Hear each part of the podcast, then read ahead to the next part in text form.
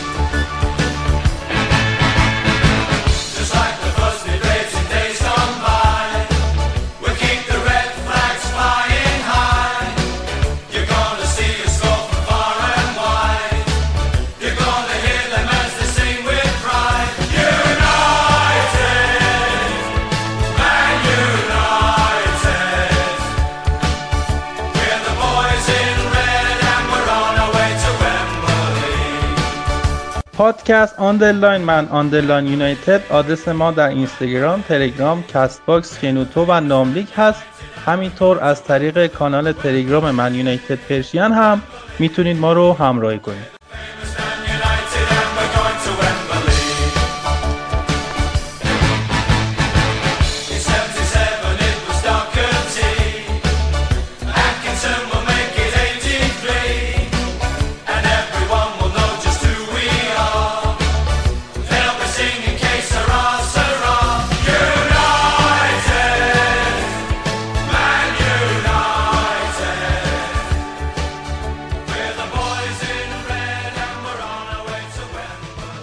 در این اپیزود راجع به دوتا بازی آخر لیگ پرونده ویژه که قولشو داریم در مورد دیوید بکام و همینطور فینال لیگ اروپا حرف می‌زنیم. اما قبل از اینکه برسیم به این مطالب چند تا تبریک تولد داریم که باید بگیم. اول از همه پاتریس اورا تولد چل سالگی اونه که دفاع چپ سابق تیم بوده. جسته و گریخته راجبش صحبت کردیم اما هنوز یه اپیزود کامل راجبش صحبت نشده. نفر بعدی جورج بست بزرگ 22 می ایشون اگر زنده بودن 75 ساله می شدن. کسی که برنده توپ طلا شده و همینطور در اپیزود 13 هممون مفصل راجع بهشون صحبت کردیم. و همینطور تولد کینگ اریک بزرگ ایشون 55 ساله شد و از اینجا قول میدیم که تو فصل آینده حتما یه اپیزود خیلی خیلی خیلی ویژه راجع بهشون داشته باشیم. King اریک بزرگ به همراه روی کین نامش وارد تالار مشاهیر فوتبال انگلستان شد. اما تیم مراقبت و نظافت اولدترافورد یعنی تونی سینکلر و همکاراش موفق شدن عنوان بهترین تیم در لیگ برتر این فصل رو کسب کنند همچنین جایزه بهترین بازیکن از نگاه هواداران و بازیکنها هم به نفرات برتر داده شد. برونو فرناندز به عنوان بازیکن برتر از نگاه هواداران و لوک شاو به عنوان بازیکن برتر از نگاه بازیکنها انتخاب شدند. همینطور گل برونو به اورتون هم بهترین گل فصل شد که بهترین گل فصل بهتره که آخر فصل انتخاب کنن چون یه گل خیلی خفن کاوانی زد. امیر اگر قرار بود این اتفاق بیفته به نظرت گل کاوانی انتخاب می‌شد یا گل برونو؟ خیلی سوال سختیه ولی نمی‌دونم واقعا چی بگم. جفتش هم عالی بود. گل کاوانی که حالا راجبش صحبت می‌کنیم دورترین گلی که توی لیگ برتر این فصل در واقع زده شد. لقب گرفت گل برونو فرناندز هم روی هوش فوقالعاده برونو زده شد و خب یه چیزی که گل برونو داشت که به نظرم تفاوت رو ایجاد می‌کنه نسبت به گل کاوانی اینه که یاد کینگری افتادیم و اون حرکت زیباش. ولی خب هر دو قشنگ یعنی من خودم به شخص اگه قرار باشه مثلا بین این دوتا به یک کدوم رأی بدم احساس می‌کنم ولی به گل کاوانی رأی بدم. خیلی با شک و تردید گفتی خیلی سخته. آره واقعا سخته. چون گل کاوانی هم فوق بود. یعنی حالا صحبت می‌کنیم راجعش سر بازی با فول ها ولی خب میگم اون گل قشنگترین چیزی که تو ذهنم آورد یعنی قشنگ یادمه. همون موقع بین دو نیمه هم صحبت کردیم. هم یاد من هم یاد خیلی از طرفدارا. کینگریک رو زنده کرد. اون بازی هم خیلی بازی خاصی بود. خیلی توی نیمه اول یادم که خیلی عملکرد خیلی خوبی داشتیم. از اون طرف هم خب این بازی بعد از 14 ماه اولترافورد بالاخره تماشاشی ها اومدن.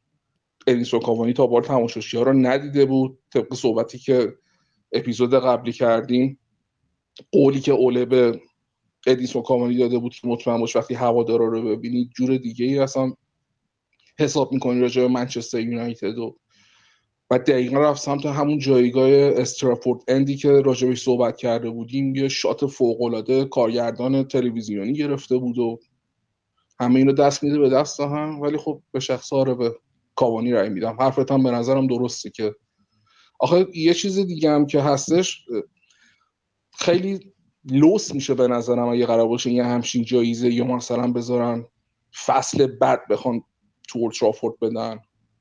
فصله گذشته هم حقیقتا یادم نمیاد که جایزه رو کی می‌دادن. ولی احتمالا روی همین روال بوده که توی آخرین بازی خونگی این جایزه رو می‌دادن دیگه.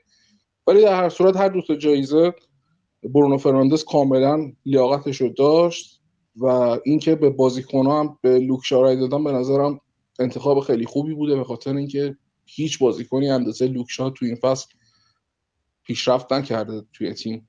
خب برونو فرناندز حد حدودش از نیم فصل گذشته کاملا مشخص بود ولی خب عملکرد لوکشا تو این فصل فوق بود. یعنی حالا بعد لوکشا هم به نظرم فرد می‌تونه این جایگاه داشته باشه ولی لوکشا این فصل به شخص بهترین چپ اروپا رو لوکشا می‌دونم. توی معمولا تیمای منتخب این فصل امسال هم جفتشون بودن. اما بعد از روی کین فنیستر روی رونالدو و دخا برونو تبدیل به پنجمین بازیکن تاریخ باشگاه میشه که بیشتر از دو بیشتر از یک بار جایزه سرمت بازبی رو دریافت می‌کنه و بعد از روبین فن پرسی دومین بازیکنی میشه که در یک فصل هم جایزه بهترین بازیکن و هم جایزه بهترین گل فصل رو دریافت می‌کنه. اما اریک کانتونا هم در مورد حضورش توی تالار مشاهیر صحبتهایی کرده که جذابترین بخشش اینجاست که گفته تقریبا سی نفر وجود دارند که می توانستند انتخاب شوند. اما من فرق می‌کنم. اگر شما مجبور شوید یکی را انتخاب کنید آن من هستم. بقیه هم عالی هستند. اما من استثنایی هستم. واقعا هم استثنایی بوده. هیچ شکی توش نیست. اگه زلاتان الان داره این روند فوق اعتماد به نفس و در واقع رو خودش پیاده می‌کنه کینگریک 20 سال پیش این کارا رو می‌کرد و واقعا هم هم لایق جایگاهی هستش که داره هم کینگ واقعا برازندش اما بریم سراغ بازی هفته سی و هفته مقابل فولام. بعد از گذشت 14 ماه سکوت اوترافورد شکست. تو فصلی که بیشتر از همیشه جای خالی هوادارا رو حس کردیم بالاخره شوق و اشتیاق به جایگاه های ویژه اوترافورد برگشت. اصلا از همینجا شروع کنیم که تقریبا هر کسی تو این دو هفته گل زد رفت سمت هوادار هواداره تیم ها یه دلتنگی عجیبی. هم بین بازیکن ها و هوادارا بود هم بین هوادارا و باشگاه. و این دلتنگی بعد از 14 ماه رفت شد. فقط یه یه بازیکن بود که گل زد و یه ورزشگاه و ضایع کرد اونم تیم ورنر بود که رفت بغل هواداری چلسی ولی گلش آف... گلش هند شد یعنی قشنگ با دست گل زده بود. به جز اون بقیه همه تو بغل هوادارا بودن دیگه بعد گفت. خب ولی خب هیچ کدوم احساسی که به نظر من برای ماها تدایی کرد و نداشت. من خودم با اینکه حالا پشت تلویزیون داشتم نگاه می‌کردم ولی مو به تنم سیخ شده بود وقتی اون شات معروفی که کارگردان انگلیسی گرفته بود و اشاره کردم بهش. یه لانگ شات که در واقع از زمین کات کرده بود. قاب و طوری بسته بود که پایین روی زمین بود بالا همه طرفدارا بودن و اونجوری که نیسون کاوانی می‌رفت و خوشدوقی کارگردانی که کات نداد و همین نما رو نگر داشت. اصلا خیلی صحنه عجیبی بود. و چی بهتر از این چی با شکوهتر از این برای معرفی ادینسون کاوانی به ها بعد اصلا خیلی فرق می‌کنه. بازی با تماشاگر با بدون تماشاگر اصلا یه چیز دیگه بود یه چیز عجیبی بود کلا. اصلا صداهایی که تولید میشه تشویقی که می‌خوانن اصلا اون شروع حسی که یعنی روح شاد سرمت بزرگ بزرگ اون جمله معروف رو که توی این فصل بارها و بارها دیدیم توی قابای تلویزیونی که فوتبال بدون تماشاچی یا هیچی نیستن واقعا این جمله طلاییه و اصلا خیلی فرق می‌کنه توی این فصل. به نظر من اگه هوادارا بودن خیلی فرق می‌کرد. درسته کتاب الان ما عمل کرده خیلی خوبی داشتیم و نسبت به زمانی که اوله اومده همینطوری بهتر و بهتر و در حال پیشرفت بودیم. ولی بازم احساس می‌کنم اگه تماشاشی ها تو این فصل بودن خیلی اتفاقی بهتری میفتن اونطوری که بارها نشون دادیم از سه تا تیم توی لیگ برتر خیلی یاد میشه که تماشاشی ها تاثیرگذار می‌تونن باشن. یعنی به معنای واقعی کلمه که یار دوازدهم تیم هستن از سه, از سه تا تیم خیلی یاد میشیم. ما هستیم و تماشاگرای لیورپول تو آنفیلد و و تماشاگرای تماشاگرای نیوکاسل تو سنت جیمز پارک که میگن اصلا انقدر شور و شوق مضاعفی ایجاد می‌کنن که می‌تونن نتایج رو برگردونن. حالا ما امیدواریم فصل بعد که برای ما فصل مود می‌تونه باشه دیگه تماشاشی هم کامل برگردن. تا اون موقع هم البته که الان شیوع ویروس کرونا توی انگلیس به صفر رسیده. می‌تونیم این امیدم داشته باشیم که حالا تا فصل جدید از 23 مرداد شروع میشه. دیگه از اون موقع هم طوری شده باشه که دیگه ورزشگاه فول بتونن میزبان تماشاشی ها باشن و با 80 هزار تماشاچی و ایشالله که سه تا خرید حداقل سه تا خرید خیلی خوب. بریم برای یه فصل رویایی. بله. اما شروع بازی با دخیا بیساکا لوکشاو اکسل توانزبه لیندلوف فرد اسکات گرینوود برونو پوگبا و کاوانی و ترکیبی که ایدال ترین ترکیب در واقع که فعلا داریم. اما همون شروع دوتا موقعیت از سمت راست ایجاد کردیم با بیساکا. که یکیشو سانت کرد ضربه سر پوگبا رفت بیرون. یکی دیگه هم یه صحنه مشکوک توی محوطه جریمه اتفاق افتاد روی کاوانی که به نظر پنالتی میومد نه من همچین حسی ندارم بهش. پنالتی نبود. به نظر تو بود؟ خیلی یه دستی گذاشت دیگه گرفتش. از این از این خفیفتر هم پنالتی می‌گیرن. آخه انقدر برای ما دیگه نگرفتن که ولی من میگم حالا یعنی چیزی نیستش که بخوایم بهش در واقع اعتراضی داشته باشیم. نمی‌شد پنالتی باشه. دیگه اگه قرار باشه هر برخوردی اینجوری پنالتی بگیرن که تو هر بازی ده تا پنالتی باید گرفته بشه. من همچین حسی نداشتم. تو داشتی؟ نمی‌دونم. حالا الان که اینا رو گفتی کم متزلزل شدم. شل شدم الان. ولی خب در ادامه مالک تو بودیم و توپو توانزبه داد به دخا با اشاره خود کاوانی که گفت بفرست واسه برونو توپو دخا فرستاد خیلی خوب. و همون شد در واقع پاس گل برای دخا که با کاری که برونو کرد تأثیری که می‌خواست بذاره ولی نشد توپ رسید به کاوانی. آفساید هم نبود و, و یه گل بی‌نظیر یه چیپ فوق‌العاده رو از فاصله 35 ممیز دو دهم متری به ثمر رسوند. طولانی ترین مسافت گلی که یک بازیکن در یک بازی لیگ برتر در این فصل به ثمر رسونده. البته پاس گل رو به اسم برونو ثبت کردن و آخه سر همین دقیقا بحث شد. اگه قرار باشه پاس گل رو به اسم دخیا ثبت بکنیم آفساید می‌شد.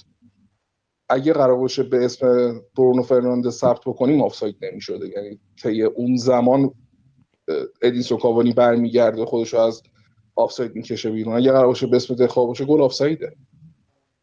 برای همین وقتی که رفتن نگاه کردن گویا این حس بهشون دست داده تو VAR که تأثیر گذار بوده. خب به نظر میاد اصلا نخورده به پاش. نه منم میگم نخورده به پاش. ولی اگه قرار باشه میگم ولی اگه قرار باشه پاس گل به اسم دخیا ثبت بکنیم آفساید بوده. مثلا یک متر کامل تو آفساید بوده. نیست کاملی موقعی که دخا داره توپو میفرسته. ولی میگم نه منم هر چند باری که نگاه کردم اصلا این حس بهم دست نداد که تأثیری که گذاشت تاثیر بدنی گذاشت نه تأثیری که بخواد تاچ کنه اصطلاحا توپو و اینجوری هم که توی حالا من برنامه ها دیدم و خوندم به اسم برونو ثبت شده به خاطر اینکه میگم اگه قرار باشه به اسم دخا ثبت بشه آفساید حساب میشه و کاوانی بعد از این گل یعنی در واقع بعد از زلاتان و تدی شرینگهام تبدیل به سومین بازیکن منچستر یونایتد شد که در مثبت 33 سالگی موفق شدن 10 گل و بیشتر در لیگ به ثمر برسونن. اما بعدش بازی خیلی تب و تابی نداشت کمی افت کرد توی این نیمه. یه دونه تک به تک خوب و فقط دخیا گرفت که لیندلوف عجیب جاموند جاموند می‌کنم. عجیب جاموند از مهاجم حریف و خب هم مهاجمه بد زد هم دخواه خوب گرفت که فابیو کاروالیو. 18 سالش هم بود. اصلا این یکی از ضعف‌های بزرگ لیندلوفه که خیلی راحت توپ از جلو پاش رد میشه و هیچ عکس عملی نشون نمیده و اینجا دیگه دبل کرد در واقع دیگه. هم توپ از جلوی پاش رد شد که عکس عملی نشون نداد همین که بعد دو قدم کامل مهاجم رو ول کرد و که اونم از بی تجربه کیش خیلی ضربه آرومی زد که دفاع مشکلی نداشت توی جمع کردنش. یه واکنش خوبم توی نیمه دوم داشت دفاع که آره، ضربه لوکمان و زاوی بسته با یه دست در واقع واکنش نشون داد. بعدش در ادامه توپو کلا گرفت و زندگی نمی‌دونم اینجور موقع شیرین میشه یا تلخ میشه واسه مربی که دو تا دروازه‌بان فوق‌العاده داره که حالا خود اوله می‌گفت این دوتا رو جفتشون امسال سی تا بازی تقریبا بازی کردن هر کدوم. و یه مقایسه هم که ازشون شده توی لیگ 26 تا بازی دخیا بوده 9 تا clean sheet دین هندرسون بوده که 4 تا clean sheet کرده ولی دخیا 59 تا save دین هندرسون 40 تا save داشته. چالش بزرگی به هر حال واسه اوله که ببینید فصل خیلی سخته و احساس می‌کنم خیلی هم فشار زیادی روش یعنی هر دو تا دروازه‌بانم ازش توقع دارن. گویا اونجوری که حالا دین هندرسون گفته اول فصل اوله بهش قول بازی بیشتری داده بوده بازی های مهم و گفته بوده که حالا دین هندرسون قراره وایسه. از اون طرف خب دین هندرسون هم جایگاه خودش به دست آورد. یعنی صحبتی که قبلا کرده بودیم چیزی نبودش که اوله بخواد بهش یه خوان مضاعفی به دو در واقع بخواد یه خارج از زمین فوتبال براش تصمیم بگیره. کاملا جایگاهی که دین پیدا کرد توی تیم و خودش به دست آورد. خیلی هم مستحقش بود. ولی خب از اون طرف هم بعد از اینکه این اتفاق افتاد یه پیشرفت فوق العاده ای و از دخواه دیدیم. بازیش مقابل روم نباید یادمون بره. تو این بازی هم خوب کار کرده بود. حالا روی گلی هم که خوریم نمی‌تونیم مقصر بدونیمش. ولی خب این موزل بزرگیه دیگه و هیچ موقع توی هیچ تیمی نبایستی دو تا دروازه‌بان بزرگ باشن. چون هم برای سرمربی مشکل ایجاد می‌کنه. هم که یکیشون هدر میره و من واقعا نمی‌دونم هنوزم قرار آخر فصل چه اتفاق بیفته. خودم به شخصه نمی‌تونم تصمیم درستی بگیرم سر اینی که کدوم باشن بهتره. دخواه تو بهترین سالهای بازیگریش می‌تونه قرار بگیره. اوج پختگی برای دروازه‌بان تو 31 سالگی. خب از اون طرف هم بین هندرسون محصول آکادمیه. بازیکنایی که از آکادمی میان قبلا راجبش صحبت کردیم که چه جوری با جون و دل برای تیم بازی می‌کنن و آرزوشون از بچگی این بوده که به تیم اصلی ملحق بشن و خیلی چالش سختی داره به نظرم اول سر این قضیه آخر فصل. اما اتفاق مهم دیگه بازی گرین وود بود که دو تا موقعیت عجیب از دست داد. یکی ارسالی بود که برونو براش انجام داد نتونه ضربه سر بزنه. یکی دیگه هم فرار عالی خودش بود و پاس فوق کاوانی که تک به تک شد و خیلی بد زد تک به تک و که گلر حریف گرفت. آرولا بعد از اینکه این دوتا موقعیت رو گرین وود خراب کرد ما اون گل رو دریافت کردیم از سمت راست ارسال کردم بیساکا معمولا کجا رو گرفته و دیگه حالا بقیه روندش کلا تکراری بود این یکی گلم. دیگه حالا نشد به حال اون قولی که اوله داده بود که امشب حتما ببریم و هوادارا رو خوشحال کنن. اون اتفاق نیفتاد اما به هر حال شب خاصی بود واسه هوادارا و اینکه بعد از مدت ها دوباره اومدن توی ورزش. خودش هم خیلی از این قضیه ناراحت بود. یعنی خب هممون هم منتظر یه برد بودیم. خب بعد این همه مدت.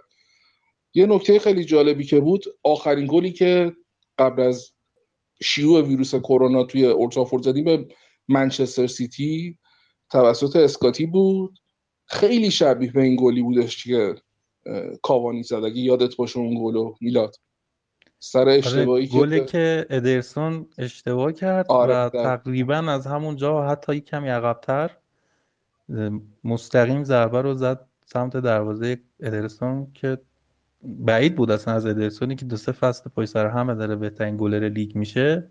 این اشتباه تو اون بازی خاص اینم دلیلش همون جو هواداراست دیگه مگر وگرنه توی بازی که بدون تماشاچی می بود تو همین امسال عمره همچی اشتباهی نمی‌کرد. دقیقا خیلی تاثیرگذار بود. مخصوصا جایی هم قرار داشت که ادرسون که پشتش همون جایگاه معروف استراپورت اندیه که راجبش صحبت کردیم. ولی خب این شباهت این دوتا گل خیلی به هم خیلی نزدیک بود به هم دیگه. خیلی جالب بود از این قضیه. سر گلی هم که خوردیم متاسفانه بیساکا آفساید رو پر کرده بود. بعدش هم از سمت خودش نفوذ انجام گرفت و خب وقتی که خودش جا مونده بود وظیفه توانزبه بودش که مستقیم بره توی پای نفوذ کننده که نرفت و از اون برم با یه سانت رو توپی که به بازیکن رسید که اسمش حالا الان خاطرم نیست. بازیکن جوونشون هم بود که توپ راحت تونست به گل تبدیل کنه. اوله خیلی از این قضیه ناراحت بود که نتونستیم این بازی یه برد به تماشاچی بده بعد 14 ماه. قبل از اینم که بازی شروع بشه اومد داخل زمین و میکروفون رو گرفت و صحبت کرد که همه ما می‌دونیم که جایگاهی که ما الان درش هستیم خواستگاه شما نیست. ولی همتون می‌بینین پیشرفتی که تیم کرده و الان طبق پیشرفتی که ما انجام دادیم محل بعدی جام آوردنه که امیدواریم این فصل رو با آوردن یه جام به پایان برسونیم و از فصل بعدم بتونیم قهرمانی لیگ برتر رو به چالش بکشیم. یعنی صحبتایی که کردش. و خب در نهایت یه فشار مضاعفی هم احساس می‌کنم روی تیم بودش به خاطر حضور تماشاچی یعنی اون روون بازی کردنی که همیشه می‌کردیم توی این فصل رو نداشتیم. از اون برم فولام خب برای اعاده حیثیت اومده بود به حال تیمی که سقوط می‌کنه یکم زودتر از چند هفته پایانی همیشه از این جهت میاد. یکم محکم بازی می‌کنه که به عنوان یه شکست خورده بهش نگاه نکنن در کل خیلی بازی منفعلی بود نسبت به بازی قبلی بله کاوانی تبدیل به 25 امین بازیکنی شد که تو یک فصل موفق میشه بیشتر از د- 10 گل و بیشتر بزنه. از اون برم فقط 5 تا بازیکن باش... باشگاه موفق شدن در طول تاریخ. تو یک فصل 30 گل و بیشتر بزنن که برونو پنجمیشون بود. نفرات قبلی رونالدو و فان پرسی رونی و کانتونا بودن. ما تو این فصل 10 تا امتیاز بعد از جلو افتادن از رقیبامون تو خونه از دست دادیم که بیشتر از هر تیم دیگه ای این اتفاق برای ما افتاده. اما قبل از بازی با وولز و به هر حال حواشی اون بازی اتفاقاتی که اونجا افتاد هانیبال مجیبری ما تبدیل شد به بهترین بازیکن زیر 23 سال باشگاه و همینطور شولا شورتایر. هم به عنوان بهترین بازیکن زیر 18 سال و اسمشون سخته و برنده جایزه جیمی موفی شد.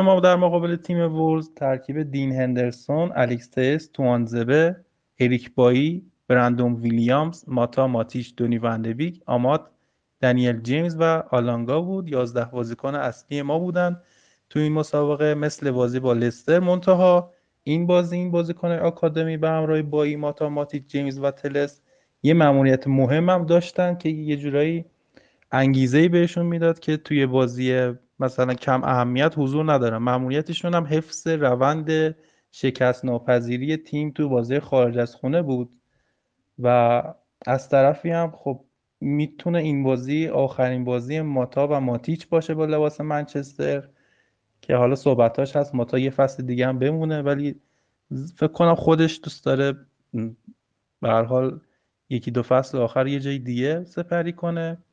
از اون طرف تیم وولور همتون هم با تمامی پتانسیلش اومده بود. آقای نورو اشپیریتو تیمی رو وارد زمین کرده بود که دیگه به حال بعد از همه اون مصدومیت هایی که بازیکناش به خصوص بازیکنهای جلوشون داشتن تو این فصل این دیگه نهایت پتانسیلشون بود. و همچنین آخرین بازی ایشون بود بعد از چهار سال روی نیمکت وولورهمپتون لحظات به یاد ماندنی رو هم هواداران این تیم آخر بازی براش ساختن و مصدومیت های پی در پی باعث شد مثل سه فصل قبلی نباشن راول خیمینز و نتو دو تا از بازیکنایی به شدت تاثیرگذارشون در طول فصل مصدوم شدن. تو همین بازی هم آداما تراوره مصدوم شد و تعویض شد. خلاصه که این دلایلی بود که تیم نونو اشپیریتو امسال مثل سالهای قبل نبود و یه تیم معمولی بود در پایان فکر کنم 11 هم شدن اگه اشتباه شروع بازی برای بچه ما خوب بود. همون دقیقه پنج اولین توپ و تلس ارسال کرد که استوپ بد آلانگا باعث از دست رفتن موقعیت شد.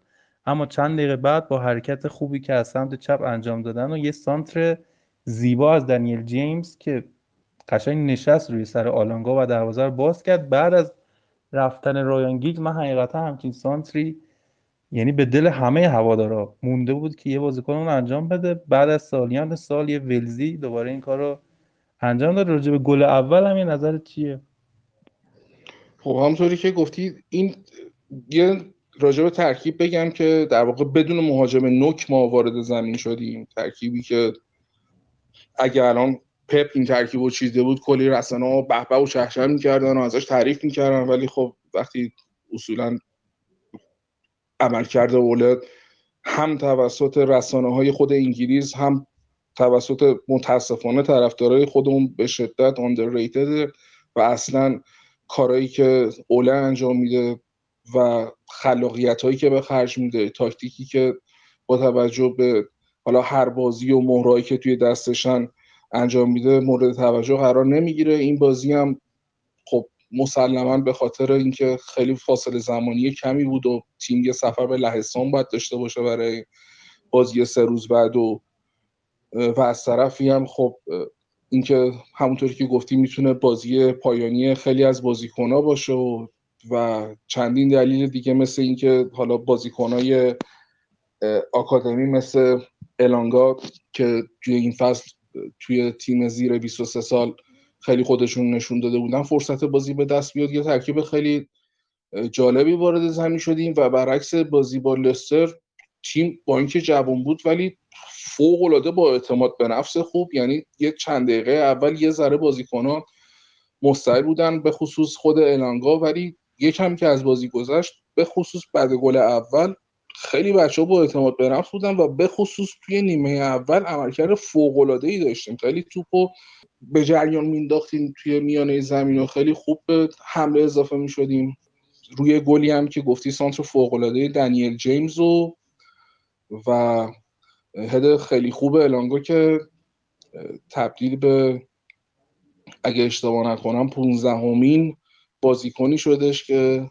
زیر 18 سال تونست با لباس منچستر یونایتد به اولین گلش برسه. روی گل عملکرد خیلی خوب آمادم نباید فراموش بکنیم که با فراری که به سمت چپ محبت جریمه داشت تونست یه فضایی رو باز بکنه برای الانگو که راحتتر بتونه هدش رو بزنه. و خب نوید روزای خوبی رو می‌داد. با توجه به اینکه حالا پست تخصصیش هم وینگر هستش و عملکردی که با آماد داشتن با توجه حالا به سن و سال خیلی کمشون می‌تونیم امیدوار باشیم که شاهد یه میسون بود دیگه یا حالا رشفورد دیگه باشیم. ولی یه چیزی که برای خود من خیلی عجیب از بازیکنایی که حالا به خصوص از آکادمی به تیم اصلی میان دو تا مسئله است. یکی اینکه نمی‌دونم چرا اینقدر جسه بازیکن‌ها و از نظر قدی اینقدر همشون کوتاه هستن یه جورایی. ولی یکی این یکی هم اینی که دقت کنی هر بازیکنی که از تیم آکادمی داره توی این سالها اضافه میشه همه یا مهاجمن یا توی نیمه یک سوم در واقع حمله تیم دارن بازی می‌کنن و اصلا هیچ بازیکنی برای خط دفاع یا مثلا هافک دفاعی حالا منهای اسکاتی به خصوص خود خط دفاع دو دفاع میانی بخوایم حساب بکنیم تیم اضافه نمیشه. این خیلی مسئله عجیبیه و اینکه از لحاظ قد و جسم بازیکن‌ها همه خیلی ریزه میزه هستن مثل خود الانگو که حالا اگه بخوایم نگاه بکنیم دیگه بلند قامت ترینشون و هم میسون گیری بود می‌تونیم بدونیم که اونم خودش خیلی متوسط حساب میشه. حتی موافقم با حرفاتا ولی مثلا رایان گیگز و اسکولز هم وقتی از کلاس 92 اومدن اسکولز که آسم داشت. بعد چشاش هم بینایش کم بود. رایان گیگز هم گفتن خیلی لاغر این هیچی نمیشه. ولی خب 20 فصل جفتشون بازی کردن. اینم برها نمیشه از الان بگیم که اینا خیلی ضعیف و نحیفن به جا نمی‌رسن. ولی خب یه حالا کلا اصلا جدیدا بازیکنه که میان حالا نه فقط تیم ما همه تیم ها هم بیشتر هجومی هم به قول تو. یعنی دفاعی و هافک و اینا نیست. مثلا رال وینیسیوس رو داره چه می‌دونم هالند الان امباپه است. اینا بیشتر هجومی هم همشون هم لاغرن. دیگه حالا ببینیم نسل جدید چی ازشون در میاد. آره ولی خب هنوز زوده بخوایم. همین مثلا گیریم بود نسبت به روز اولی که اومد تو منچستر خیلی از لحاظ بدنی پیشرفت کرده. قشنگ رو خودش کار کرده. ولی خب آره. هالند هم بد قولیه واسه خودش. آره واقعا. بزرگه. ولی ما هانیبال هم امروز اومد بازی کرد. یعنی اون روز اومد بازی کرد بازیکن خوبی بود دیگه. هم قدش خوب بود. یه پاس خوب داد. یه دریبل خوب زد. میشه امید داشت بهش. اسمش هم که اصلا خیلی ترسناکه. آره دقیقا. و خیلی هم روش حساب می‌کنن. یعنی روش خیلی مانوف دارن میدن. مثل اینکه یه استعداد عجیب غریبیه. حالا امیدواریم فصل بعد بیشتر ازش ببینیم. و این گل الانگا هم اولین ضربش توی لیگ برتر تو چارچوب بود که گل شد. خیلی به یاد موندنی می‌تونه باشه براش. و اینکه گلو که زده می‌کنه عقب نشستیم ولز جلو اومد و چند تا موقعیت داشتن. توی صحنه ای تراوره و توانزبه با هم برخورد دارن توی محوطه جرم ما. که البته پنالتی نبود ولی منجر به مصدومیت وینگر تنومند وولفز شد که چون وینگر راستم هست خیلی هم خیلی از هوادارا مثلا تو سال گذشته خیلی به خصوص دوست داشتن که بیاد تو تیم ما. نظرت راجع به این بازیکنه چیه؟ تا بعد آره آداما. آره اون خیلی فصل پیش خیلی خوب بود. یعنی یه تنه کل بار حمله وولز رو به دوش می‌کشید. خیلی پاس گل داده بود خیلی گل زده بود. ولی این فصل به شدت ضعیف شده. و کلا توی این فصل دو تا گل زده. بازی آخرم که مصوم شد رفت بیرون. حتی تابستون سال پیش به بارسلونا هم لینک شده بود. ولی خب عملکرد سال گذشتهش رو نداشته امسال. امسال خیلی ضعیف کار کرده بود. یه بازی زمانی مثلا 16 تا بازی 17 تا بازی حتی مثلا گل نزده بود. میگم کلا تو این فصل مثلا دو تا گل زده دیگه. خیلی ضعیف شده بود. ولی خب فصل قبلش فوق العاده بود. هم پاس گل می‌داد هم فرارای خیلی خوبی می‌کرد سرعت خیلی خوبی داشت. ولی خب این فصل فصلش نبود دیگه. عجیب میشن بازیکن یهو اصلا بی ثبات میشن یه فصل خوبن یه فصل بدن. این به خاطر فشار لیگ برتره یا خود آدمه مثلا اینطوریه که افت می‌کنه؟ سر الکس فرگوسن یه حرف خیلی جالبی می‌زنه میگه که درخشش یه بازیکن زیاد مهم نیست. اون موندگاریشه که باعث میشه یه بازیکن بزرگ بشه. خب خیلی از بازیکن‌ها بودن اومدن یه فصل مثلا دو فصل خیلی خوب کار کردن. ولی خب نتونستن اون موندگاری خودشون حفظ بکنن. اینم خودش برمیگرده به یه دونه از همون پتانسیل های خود بازیکن ها دیگه. حالا ببینیم فصل آینده چجوری کار می‌کنه. با توجه به اینی که مربیشون هم و خب رفت. تعویض شد. جاشو به ویلیام خوزه برزیلی داد. بازیکن فصل گذشته داد بعد از تعویض بازی خسته کننده شد تا دقیقه 35 که نلسون سمدو یه پرتغالی دیگه از سمت چپ ما حمله کرد و اومد جلو و ماتیچ هم لیز خورد و توپ رسید به فابیو سیلوا مهاجم جوونشون که اونم پرتغالیه و تلس هم جا موند و دروازه ما رو خلاصه این دفاع راسته نلسون سمدو باز کرد. ولی از اون ور ما پاسخ خوبی به این گل داریم. دو تا حمله داشتیم. از سمت راست اولی و ماتیش پاس داد به ویلیامز که تک به تک و روی پاتریسیو گرفت. دومی هم که صحنه پنالتی بود که دونی وندگی موفق شد پنالتی رو بگیره و ماتا هم احتمالا آخرین گلش رو بزنه و گلش هم به روح مادر فقیدش تقدیم کرد. نیمه دوم هم خب خیلی در واقع با احتیاط و منطقی بازی کردیم. اونا به هر حال هر چی که داشتن گذاشتن و ولی نتونستن کار خاصی انجام بدن. مهمترین اتفاق این نیمه همون تک به تک دنیل جیمز بود که به بدترین شکل ممکن چیپ زد بیرون و تعویز هانیبال مجبری و ویلفیش که 15 همین و 16 همین بازیکنهای آکادمی هستن که زیر نظر اوله اولین بازی خودشون رو تو لیگ برتر انجام میدن. اتفاقی که افتاد و باعث شد ما بازی خارج از خونه لیگمون تو این فصل کلا نبازیم و چهار تبدیل به چهارمین تیم بشیم در تاریخ لیگ انگلستان که بازی خارج از خونهش رو نمیبازه. و همچنین هیچ تیمی هم به اندازه ماولستر تعداد پنالتیاشو تو لیگ تو این فصل لیگ نتونسته گل بزنه با نه تا پنالتی. الانگا هم بهترین بازیکن زمین شد.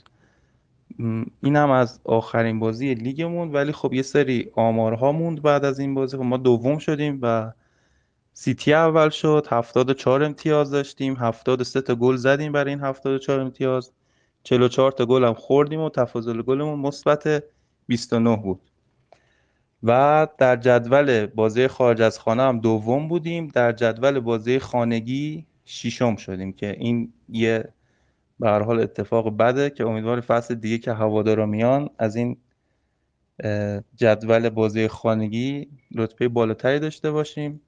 با 21 برد بعد از سیتی که 27 برد داشت تیم دوم بودیم. با 11 مساوی بعد از برایتون و فولام تیم سوم بودیم و نکته جالب اینه که بین تیمای رتبه یک تا 15 هیچکس این تعداد مساوی رو نداشت و ما بیشتر از همه تیمای یک تا 15 بودیم که این خیلی بده.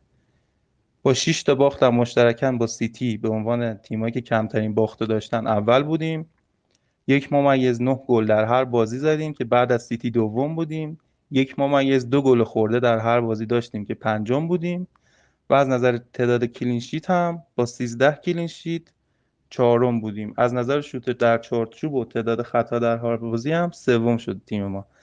توی آمارهای هجومی دومیم توی آمارهای دفاعی چهارم پنجمیم و اگه بخوایم فصل بعد قهرمان بشیم باید هم اونو بهتر کنیم هم دفاع به خصوص دفاعیمونو.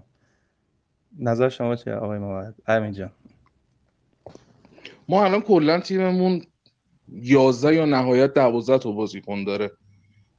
و اگه بخوایم برای قهرمانی بجنگیم ما حداقل به 17 18 تا بازیکن احتیاج داریم. برای خود من سختترین دوره هر سال توی این چند سال گذشته موقعی که بازی های لیگ تموم میشه تا بازی های لیگ شروع بشه یعنی این بازی زمانی یکی از تومخترین دوره های زندگی فوتبالی خود من به شخصه میشه که هی بایستی این فرسایشی اخبار رو دنبال بکنیم کیو می‌گیریم کیو نمی‌گیریم آخرش هم مثل فصل پیش میشه. روزی سه تا خبر از سانچو میاد. سانچو رفته دستشویی سانچو سوار جتش شده. سانچو قراره که به منچستر بیاد. الان ساکش رو بسته.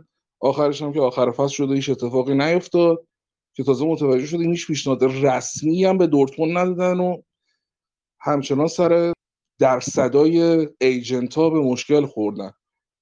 خب این عمل فرسایشی که مدیرای تیم به خصوص آقای وودوارد طی چند سال گذشته داشته خیلی تو موقع ولیکن ما squad تیمای دیگر رو نگاه می‌کنیم. الان مثلا منچستر سیتی که توی لیگ اول شده یا چلسی که قهرمان لیگ قهرمانان شد و نگاه کن تو مثلا 222 میلیون اول فصل خرج کردن که تونستن یه همچین اتفاقی بیفته. ما این فصل تابستون فقط 40 میلیون خرج کردیم.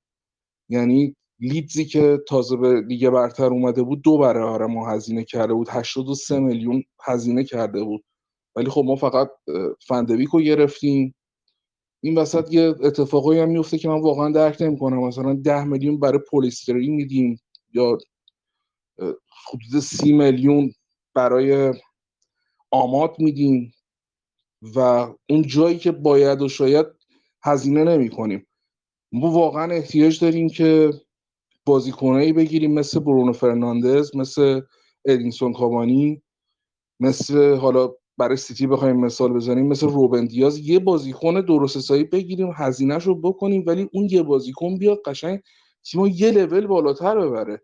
تیم خوب بشه تیم بهتر بشه تیم عالی.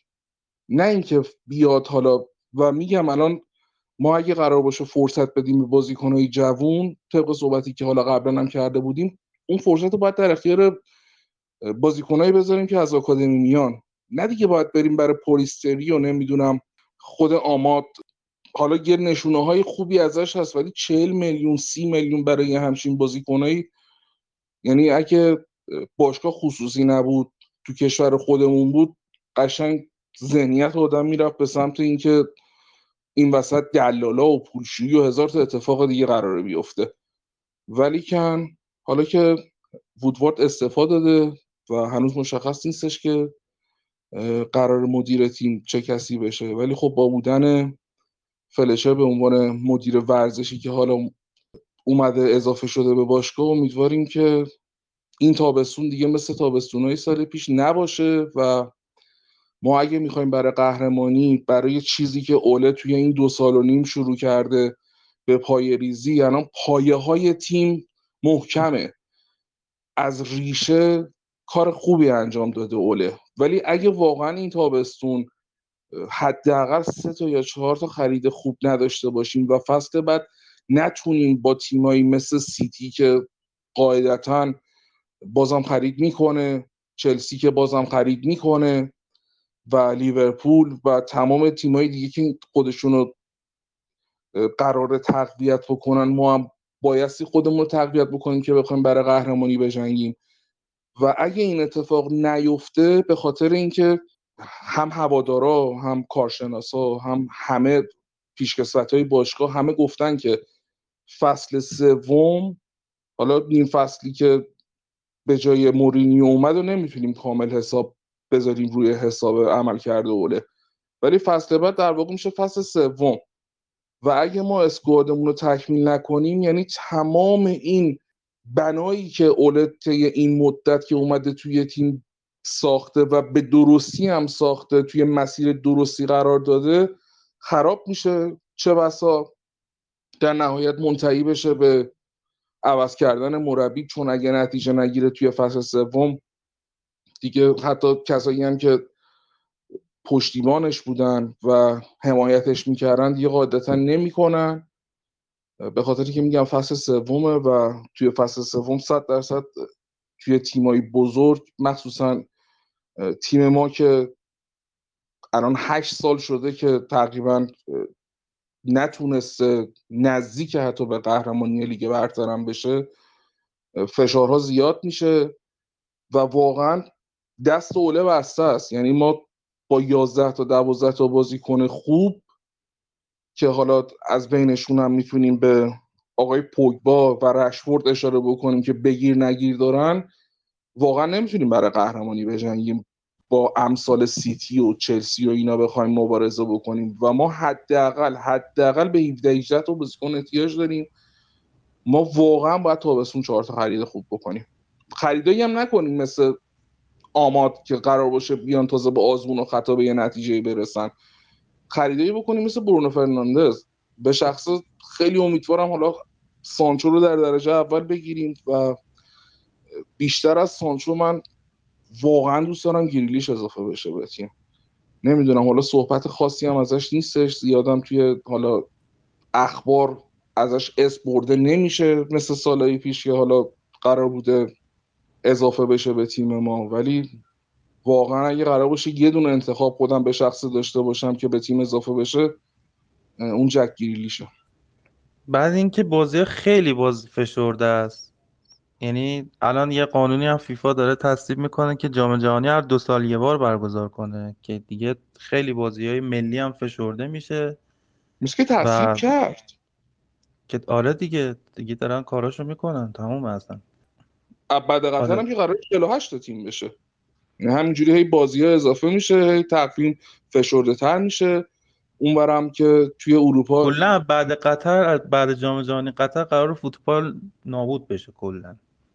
اینطوری که خیلی مسخره است دو سال یه بار. خیلی مسخره است خیلی. اونم با 48 تا تیم دو سال یه بار. مثلا کل جذابیت جام جهانی به اینه که یه نسلی عوض میشه. یعنی یه فرصتی به یه, سری- به یه نسلی داده میشه که تو چهار سال بعدش خیلی اتفاقا میفته بعد جذابیتش کلا به اینه ولی خب اونا به فکر درآمدزایی هن دیگه کلا به فکر درآمدزایی هستن و به اصل خود فوتبال اصلا اهمیتی نمیدن دیگه این مشخص شده.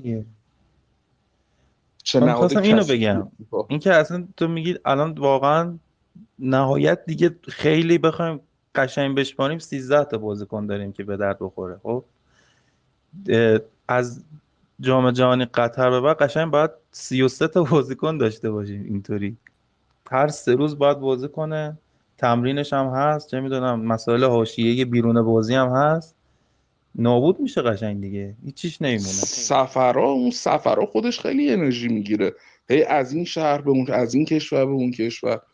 فرمت لیگ قهرمانان هم که از دو سال دیگه قرار دوباره بازی های تیمای بیشتری اضافه بشن. بازی ها قرار مثل که برای هر تیم حداقل 6 تا بازی اضافه میشه. قرار مثل 20 سال پیش 25 سال پیش که دو مرحله گروهی بود قرار دوباره دو مرحله بشه گویا. و خب تو حساب کن حالا همونجوری که خودت گفتی با 11 تا 12 تا بازیکن با توجه به رقیبایی که ما داریم و این همه بازیکن دارن واقعا نمیشه و من از همه بیشتر برای اوله ناراحت میشم به خاطر اینکه بنایی که ساخت اگه به نتیجه نرسه دوباره همه خراب میشه و دوباره ما یه عقبگرد بعدی خواهیم داشت. برای همین خیلی این تابستون و این پنجره نقل و انتقالاتی برای ما حیاتی و مهمه. دقیقا. و حالا که صحبت از بازیکنها کردی چند تا آمارم از بازیکنه خوبمون بدم. ادینسون کاوانی در هر 135 دقیقه موفق به گلزنی شد توی لیگ. از این حیث رتبه پنجم داشت. مارسیال توی 22 تا بازی 4 تا پنالتی گرفت که بعد از واردی و ورنر رتبه سوم داشت و خب تنها بازیکن ما بود تو این فصل که کارت قرمز گرفت. آنتونی مارسیال تو بازی با تاتنهام. ولی اصل کار برونو فرناندز که این فصل بی‌نظیر بود. در جایگاه سوم بهترین گلزنا بود با 18 گل و در جایگاه دوم بهترین پاسورها با 12 پاس گل و از حیث ایجاد موقعیت گل برای هر بازی هم رتبه اول رو داشت و از نظر پاس کلیدی هم بعد از دیبروینه و گریلیش رتبه سوم بود. اما با همه اینها بهترین بازیکن فصل نشد. و کی شد؟ دیبروینه ای که ما با یکی از طرفدارای منچستر سیتی اتفاقا داشتیم متاسفانه دوستمونه. دوست مشترک من امیره. داشتیم حرف می‌زدیم که خود طرفدار می‌گفت این این فصل تو تیم ما بهترین بازیکن نبوده. یعنی گندگان بود و روبن دیاز اگر بخوای درست حساب کنی. و چجوری شده بهترین؟ یعنی خودشون هم تعجب کرده بودن از این مسئله. و بهترین برد داخل خونه این فصل هم ما داشتیم با پیروزی 9 بر 0 مقابل ساوثهمپتون. و همینطور که گفتی امیدواریم فصل بعد هم از نظر هجومی هم از نظر دفاعی تیم پیشرفت کنه و دیگه کم کم انتظاری که داریم همون قهرمانیه.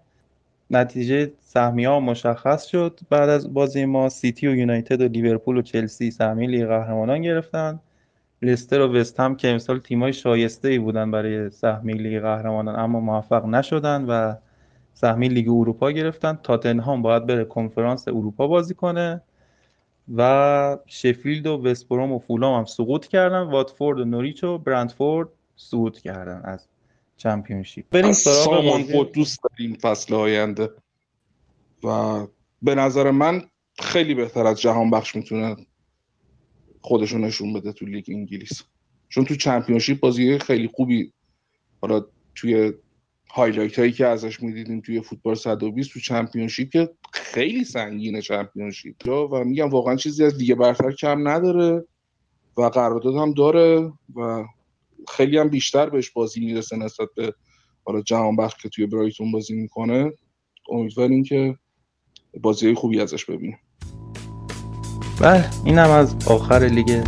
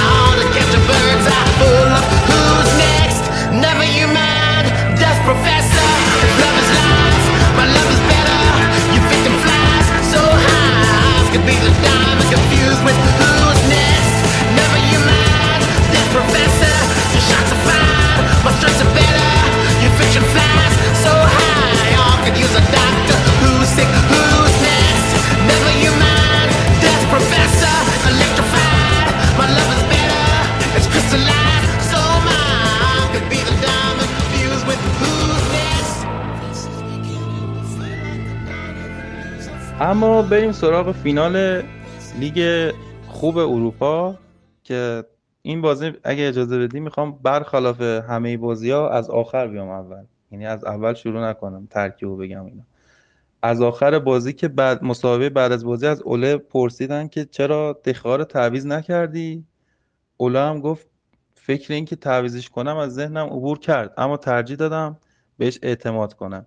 این جمله ترجیح دادن بهش اعتماد کنم و میشه تامین داد به کل بازی و کل بازیکنه 11 تا تیمی که 11 تا بازیکنی که توی ترکیب اصلی بازی کردن که به اینا اعتماد کرد. اینا رو فرستاد تو زمین. هجومی ترین ترکیب ممکن رو فرستاد.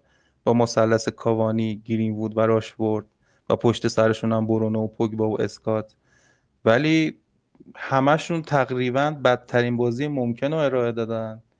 و اینو کلا میشه. حالا تو دو, دو تا بخش بررسی کرد یکی عملکرد ضعیف بازیکن‌ها یکی هم عدم انعطاف تاکتیکی تیم. راجع بخش اولش با جمله سر الکس شروع می‌کنم که توی بخشی از کتاب زندگی نامشون میگه برای بردن یک بازی نیاز به هشت بازیکن داری که خوب بازی کنن. اینا خوب بازی کنن و ستای دیگه هم خوب بازی می‌کنن. ولی خب ما تو این بازی هشت بازیکن داشتیم که بد بازی کردن. و از نظر من فقط اسکات و شا و بیساکا خوب بودن. بیساکا هم فقط تو فاز دفاعی خوب بود و اینا هم تازه فقط خوب بودن. یعنی شب فوق شون نبود. یه شب عادی بود که صرفا خوب بازی کردن. اما بقیه خیلی ناامید کننده بودن. به ویژه راشفورد که اصلا فکر نکنم بتونه بدتر از این بازی کنه و نمی‌دونم چرا. اینقدر بد بازی کرد. پوگبا و گرین بود معمولی بودن. لیندلوف که دیگه هیچی.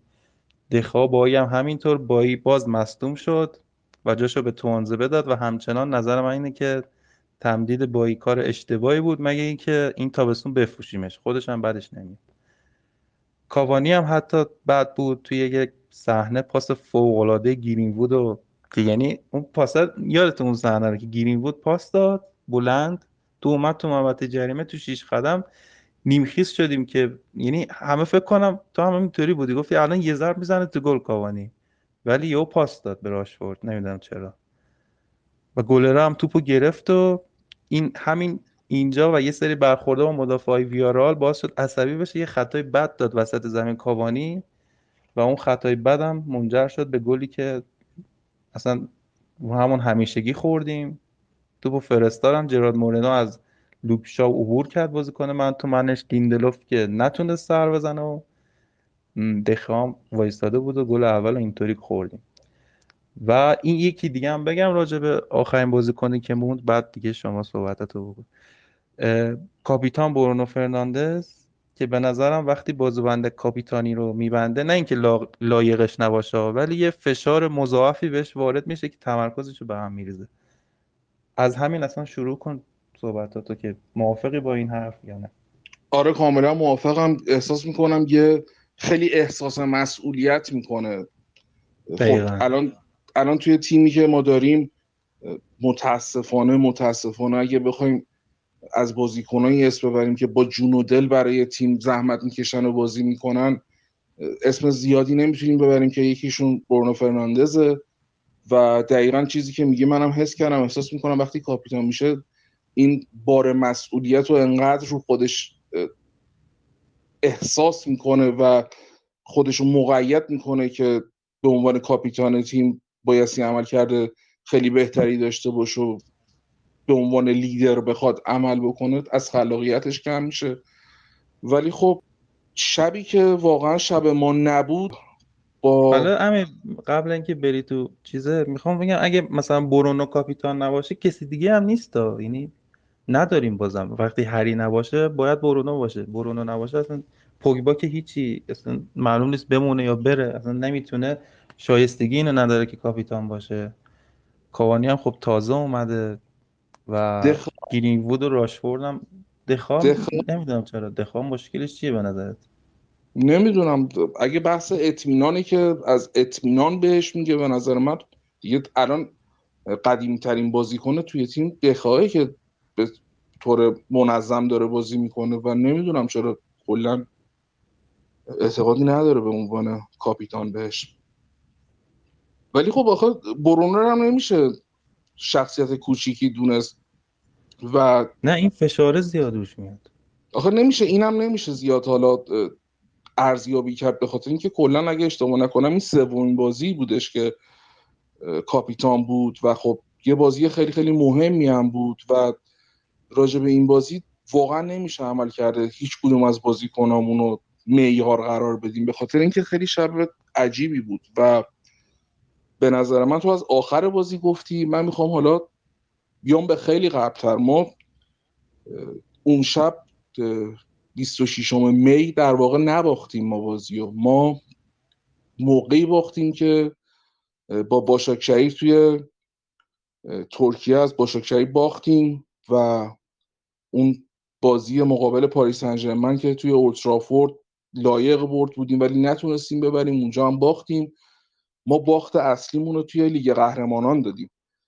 با اون شروع طوفانی خوبی که داشتیم اگه از گروه بالا می‌رفتیم خیلی اتفاقای خوبی برام میافتاد و این برمیگرده به ذهنیت تیم. ببین ویارال از شهری میاد که پنجاه هزار نفر جمعیت داره. یعنی اگه کل شهر با هم, هم بلنشن بیان توی اولترافورد بازی رو بخوان نگاه بکنن بازم یک سوم استادیوم خالی میمونه. هیچ افتخاری نداشته. یه دونه جام هم توی هیچ کدوم از تمام این سالهایی که تأسیس شده حتی یه دونه جام هم توی ویترینشون نیست و فصل بعد قرار بود توی لیگ کنفرانس اروپا بازی بکنن. ولی با قهرمانی الان به لیگ قهرمانان راه یافتن. و من برگشتم به چهار سال پیش که ما با مورینیو لیگ اروپا رو بردیم همه میومدن به من تبریک می‌گفتن و من تنها حرفی که می‌زدم می‌گفتم جایگاه ما این نیست. درسته حالا قهرمان شدیم ولی لیاقت ما این نیست. ما باید تو لیگ قهرمانان باشیم.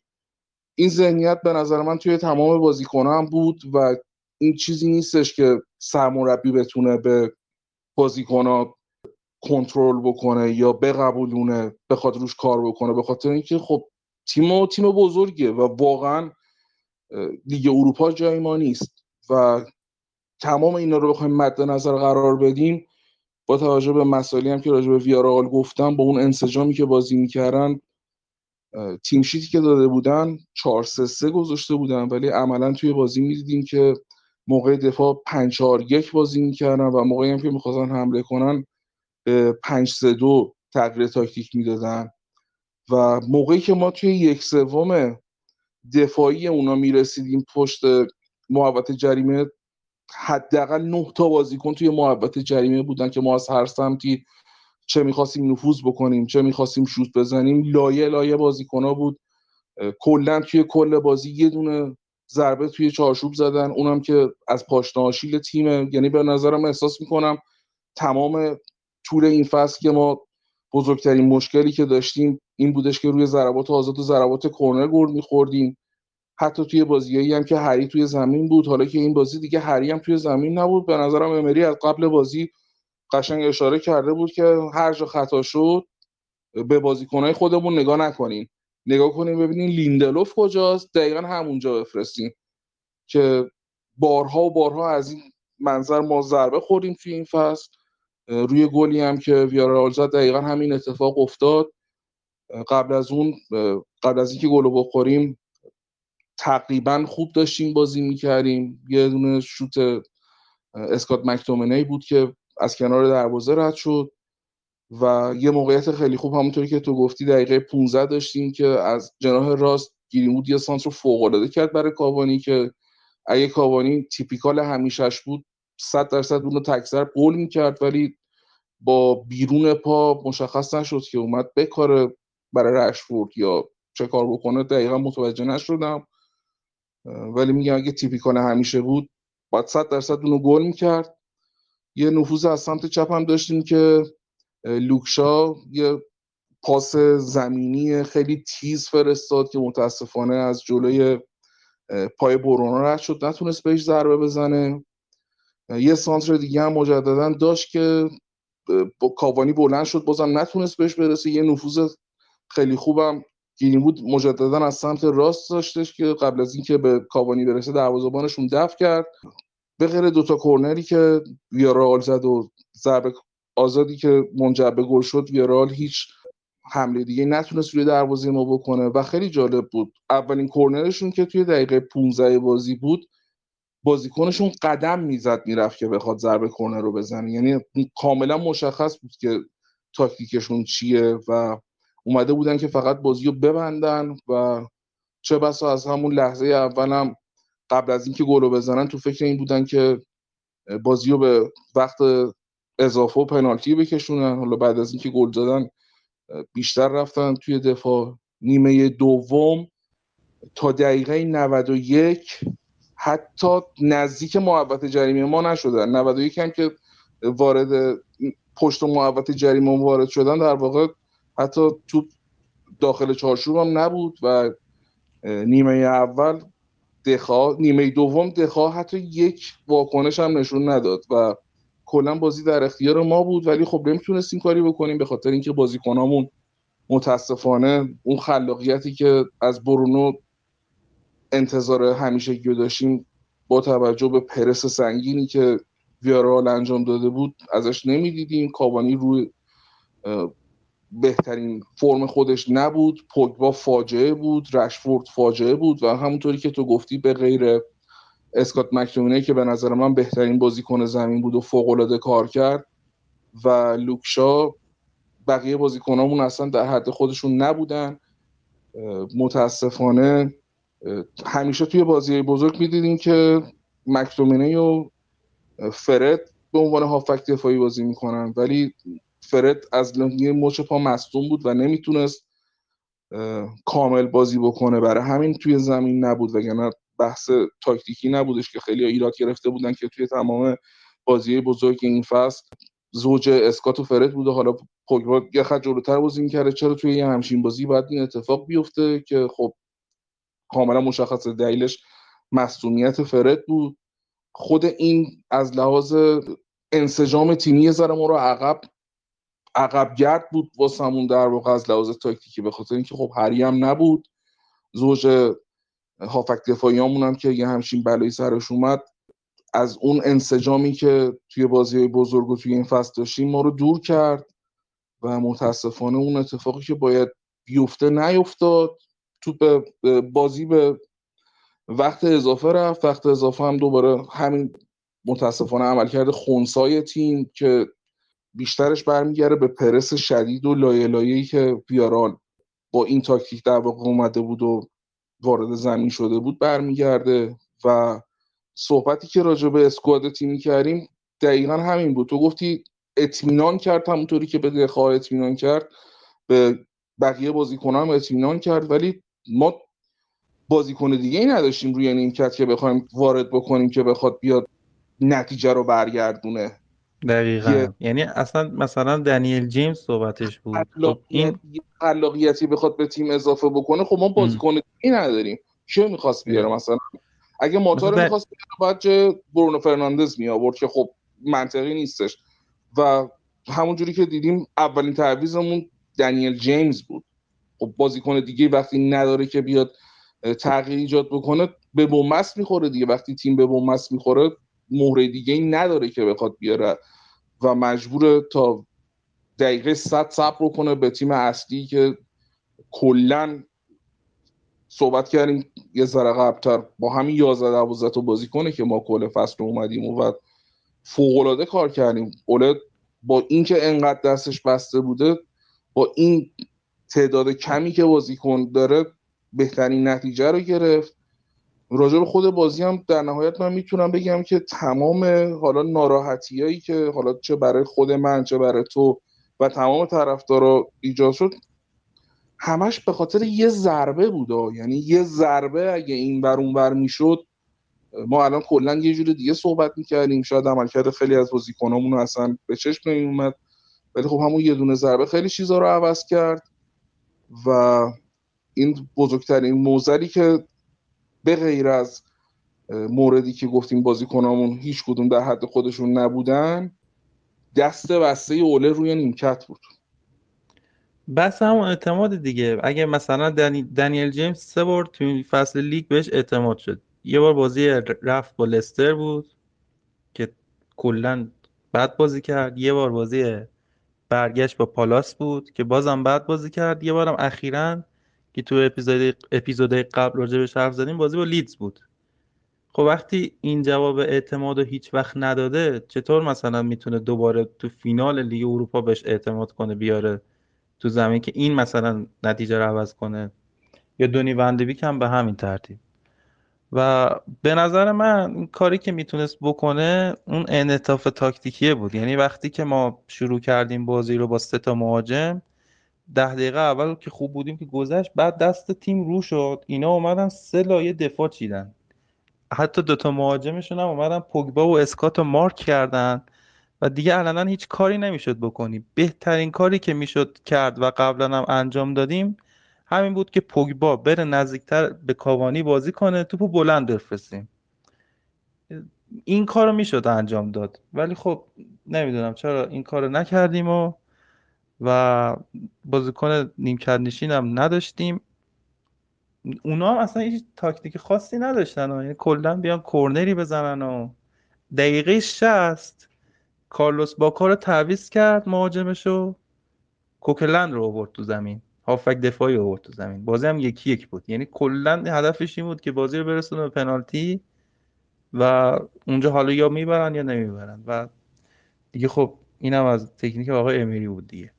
ولی پنالتی هم همین من تا پنالتی چهارم امید داشتم دخا یکی رو بگیره. ولی از چهارم به بعد یادم اومد ما فصل پیش که حرف می‌زدیم یه دونه پنالتی گرفته بود فصل پیش. یادت میاد؟ تو یکی از اپیزودامون هم حرف زدیم.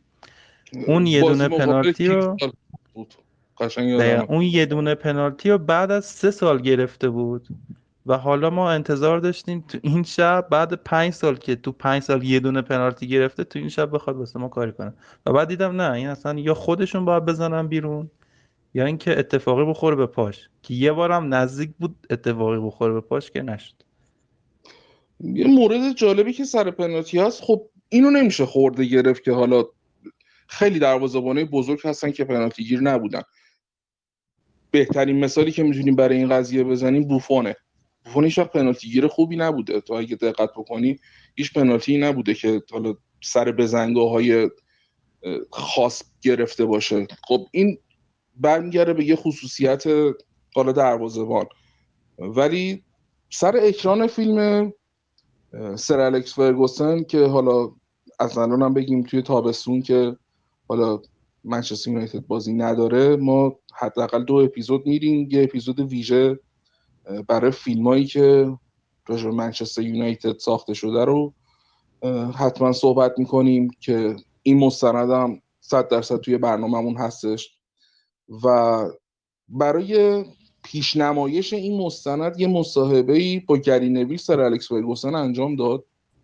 مثال خیلی خوبی می‌زنه. یعنی از موفقیتش می‌پرسه گری نویل و فرگوسن میگه که مهمترین چیزی که همیشه برای من روی میز بود ریسک بود. ریسکی که باید توی بازی انجام می‌دادم. ریسکی که توی دقیقه 90 باید انجام می‌دادم. مهاجم رو میآوردم. امکان داشتش که ضد حمله می‌خوریم. حتی بازی رو میباختیم. ولی من این ریسک رو می‌کردم. برای همین تا دقیقه 90 همه تیم می‌دونستن که ما حتی بعد دقیقه 90 هم خطرناک هستیم. و این گزینه هیچ وقت از روی میز برداشته نمی‌شد. متاسفانه این عدم ریسک پذیری اوله یکی از ضعفاش هستش. این یه چیز مرسومی هستش که برای پنالتی ها دروازه‌بان رو عوض بکنن. یعنی یه چیز عجیب غریبی نیستش. و با توجه به عملکردی که دخادش آخرین پنالتی که گرفته سال 2016 بود.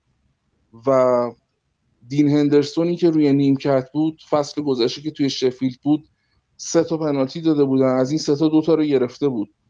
خب به نظر من باید حداقل اونجا تعویض می‌کرد و دین هندرسون رو می آورد کلا 11 تا پنالتی زدن هر دو تا تیم. رولی دروازه‌بان ویارئال 6 تا رو رفت به سمت توپ که یکیشو گرفت. دخا 5 تا رو رفت به سمت توپ. ولی تفاوت حرکت رولی با دخا این بودش که خب دخا مشخص بودش که از روشی که داره برای پنالتی ها مد نظر گرفته پنجا پنجاه. حالا یا برای چپ بره یا برای راست. یه برگه ای هم دروازه مربی دروازه‌بانا بهش داده بود که ده تا بازیکن ویارال که آنالیز کرده بودن که پنالتی ها رو کجا می‌زنن از اون ده تا فقط دو تاش درست در اومد. و خود هم خود دخا هم با توجه به برگه عمل نکرد.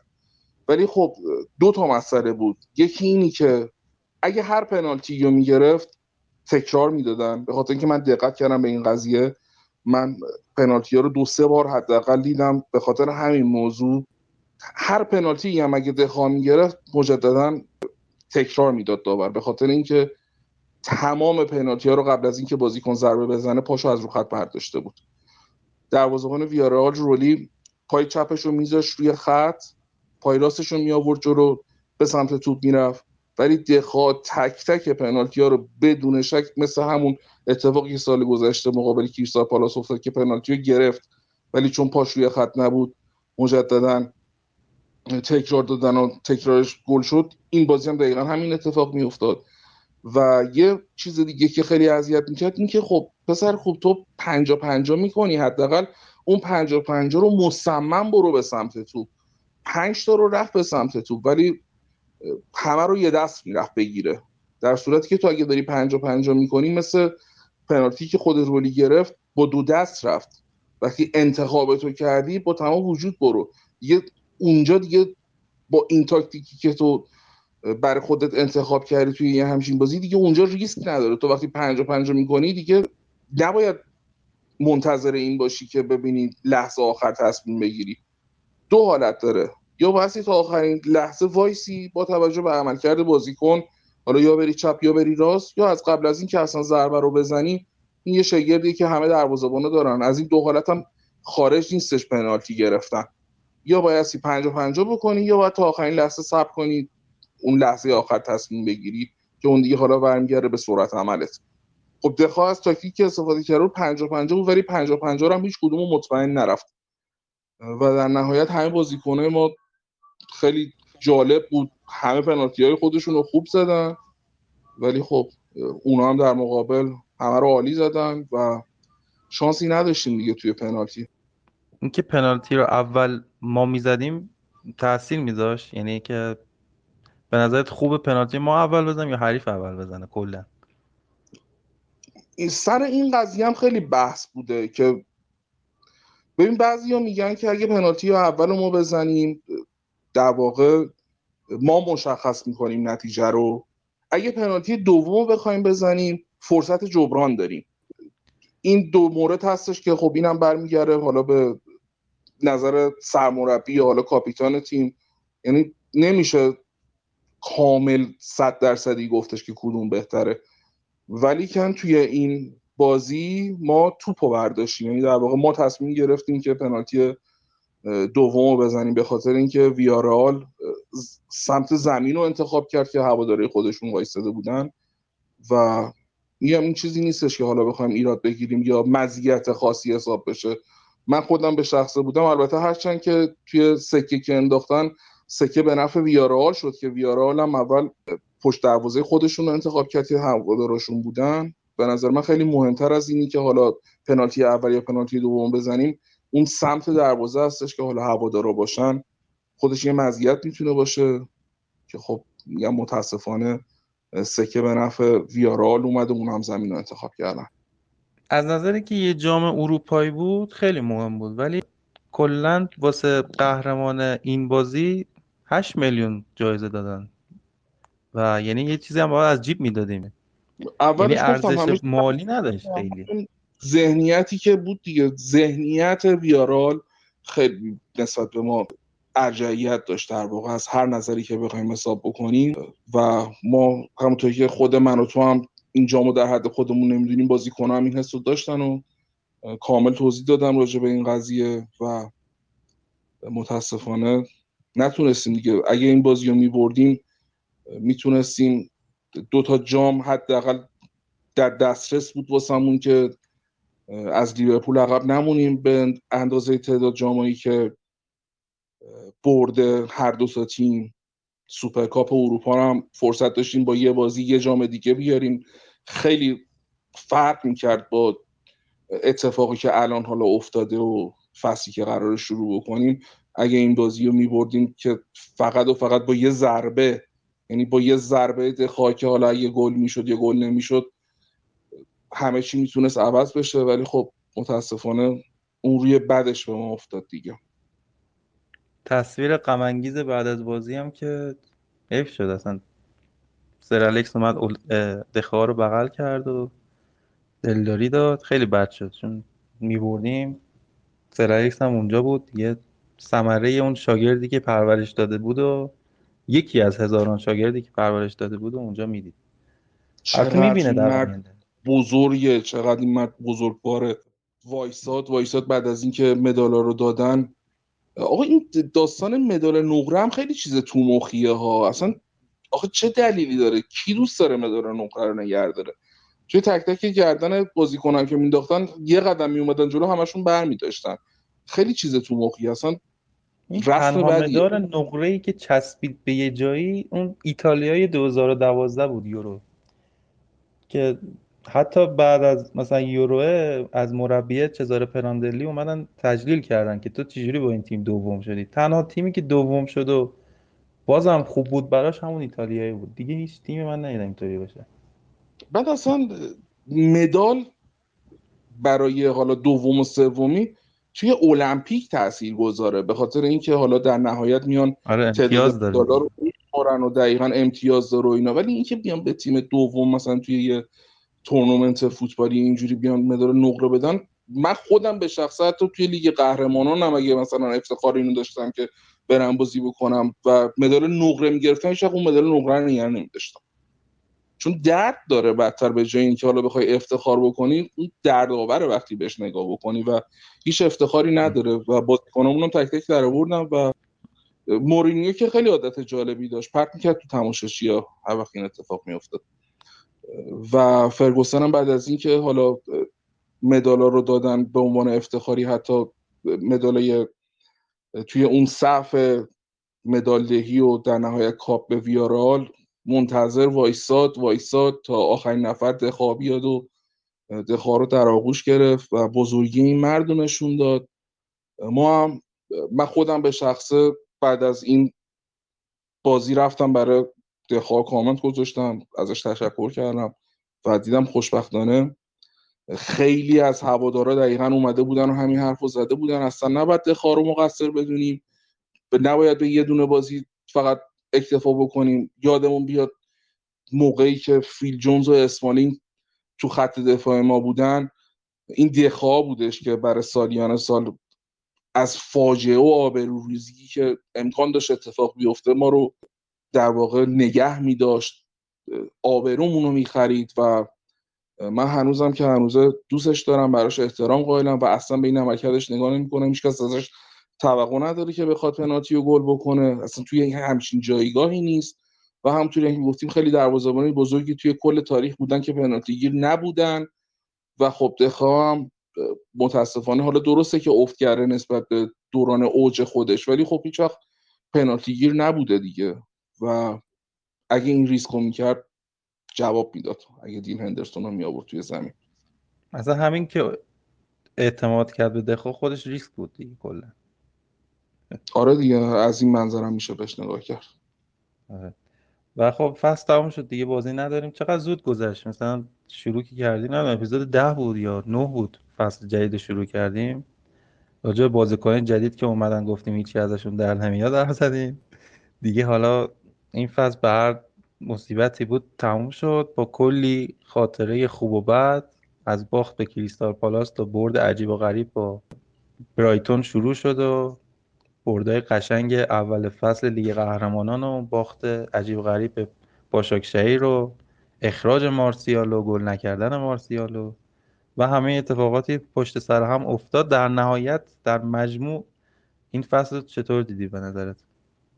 من به این با درست آخرش خیلی تخت برامون تموم شد ولی من برخلاف چیزی که گزارشگر از اوله پرسید و گفت این فصل رو برای یونایتد موفقیت آمیز می‌دونی؟ گفت نه. ولی من کاملا این فصل رو موفقیت آمیز می‌دونم تیم تو مسیر درستی قرار داره. پایه هایی که اوله گذاشته پایه هایی درستیه. ما پیشرفت کردیم. فصلی گذشته به نیمه نهایی رسیدیم. این فصل این تلسم شیکوندیم به فینال رسیدیم. فصل گذشته 66 امتیاز گرفتیم. سوم شدیم. این فصل 74 امتیاز گرفتیم. دوم شدیم. و تیم پیشرفت داشته با توجه به بازیکنایی که اضافه شدن بازیکنایی که تجربهشون بیشتر شده. اسکات مکتومینی به شخصه خیلی پیشرفت کرده. کاوانی جایگاه خودش رو به دست آورده. یه فصل دیگه هم هستش. و من کلا از این فصل راضیم و این فصلی که گذشت خیلی برای خود من به شخص فصل خاطر انگیزی شد به خاطر اینکه پادکست رو داشتیم از اول فصل و با تمام این سالهایی که منچستر یونایتد دنبال می‌کردم خب این فصل خیلی متفاوت بود از اینی که حالا با دوستان بودیم. و برای پادکست جور دیگه ای بازی ها رو نگاه می‌کردیم. جور دیگه ای مطالب و پیگیرش بودیم که به بهترین نفت اونجایی که در توانمون هستش بتونیم کار خوب ارائه بدیم. و امیدوارم که در کلام آخرم پنجره نقل و انتقالاتی خوبی داشته باشیم و فصل بعد با قدرت شروع بکنیم. ما توی تابستونم هستیم. هرچند که الان حالا ما جلوتر هنوز کارمون تموم نشده و اصل مطلب بونده که اپیزود 24 م هستیم و این اپیزود مخصوص دیوید بکام هستش. و حالا صحبت همون دیوید بکام مونده که حالا با ما باشید همچنان.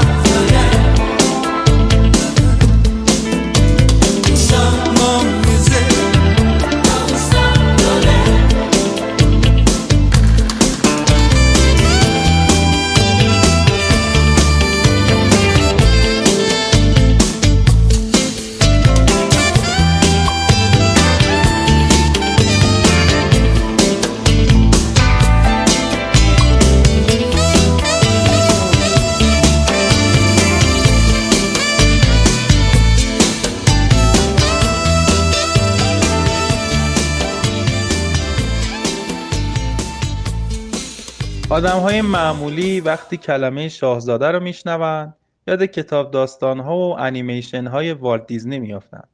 شاهزاده هایی که سالها صبر و تلاش می‌کنن تا با یه بوسه معشوقه خودشون رو در آغوش بگیرن. و گاهی هم به وسیله یک لنگ کفش عشق واقعی رو پیدا می‌کنن اما ما منچستری ها وقتی کلمه شاهزاده رو میشنویم یاد پسر بلوند لندنی میافتیم که به قول رایان گیگز از همه منچستر نشین ها یونایتدی تر بود. دیوید رابرت جوزف بکهام متولد دوی می 1975 پدر بکام طرفدار منچستر و عاشق بابی چارتون بود. به همین دلیل نام رابرت رو هم برای دیوید انتخاب کرد. شاهزاده در 11 سالگی در مسابقات ملی مقام اول رو کسب کرد. و مورد توجه های تیم مورد علاقش قرار گرفت.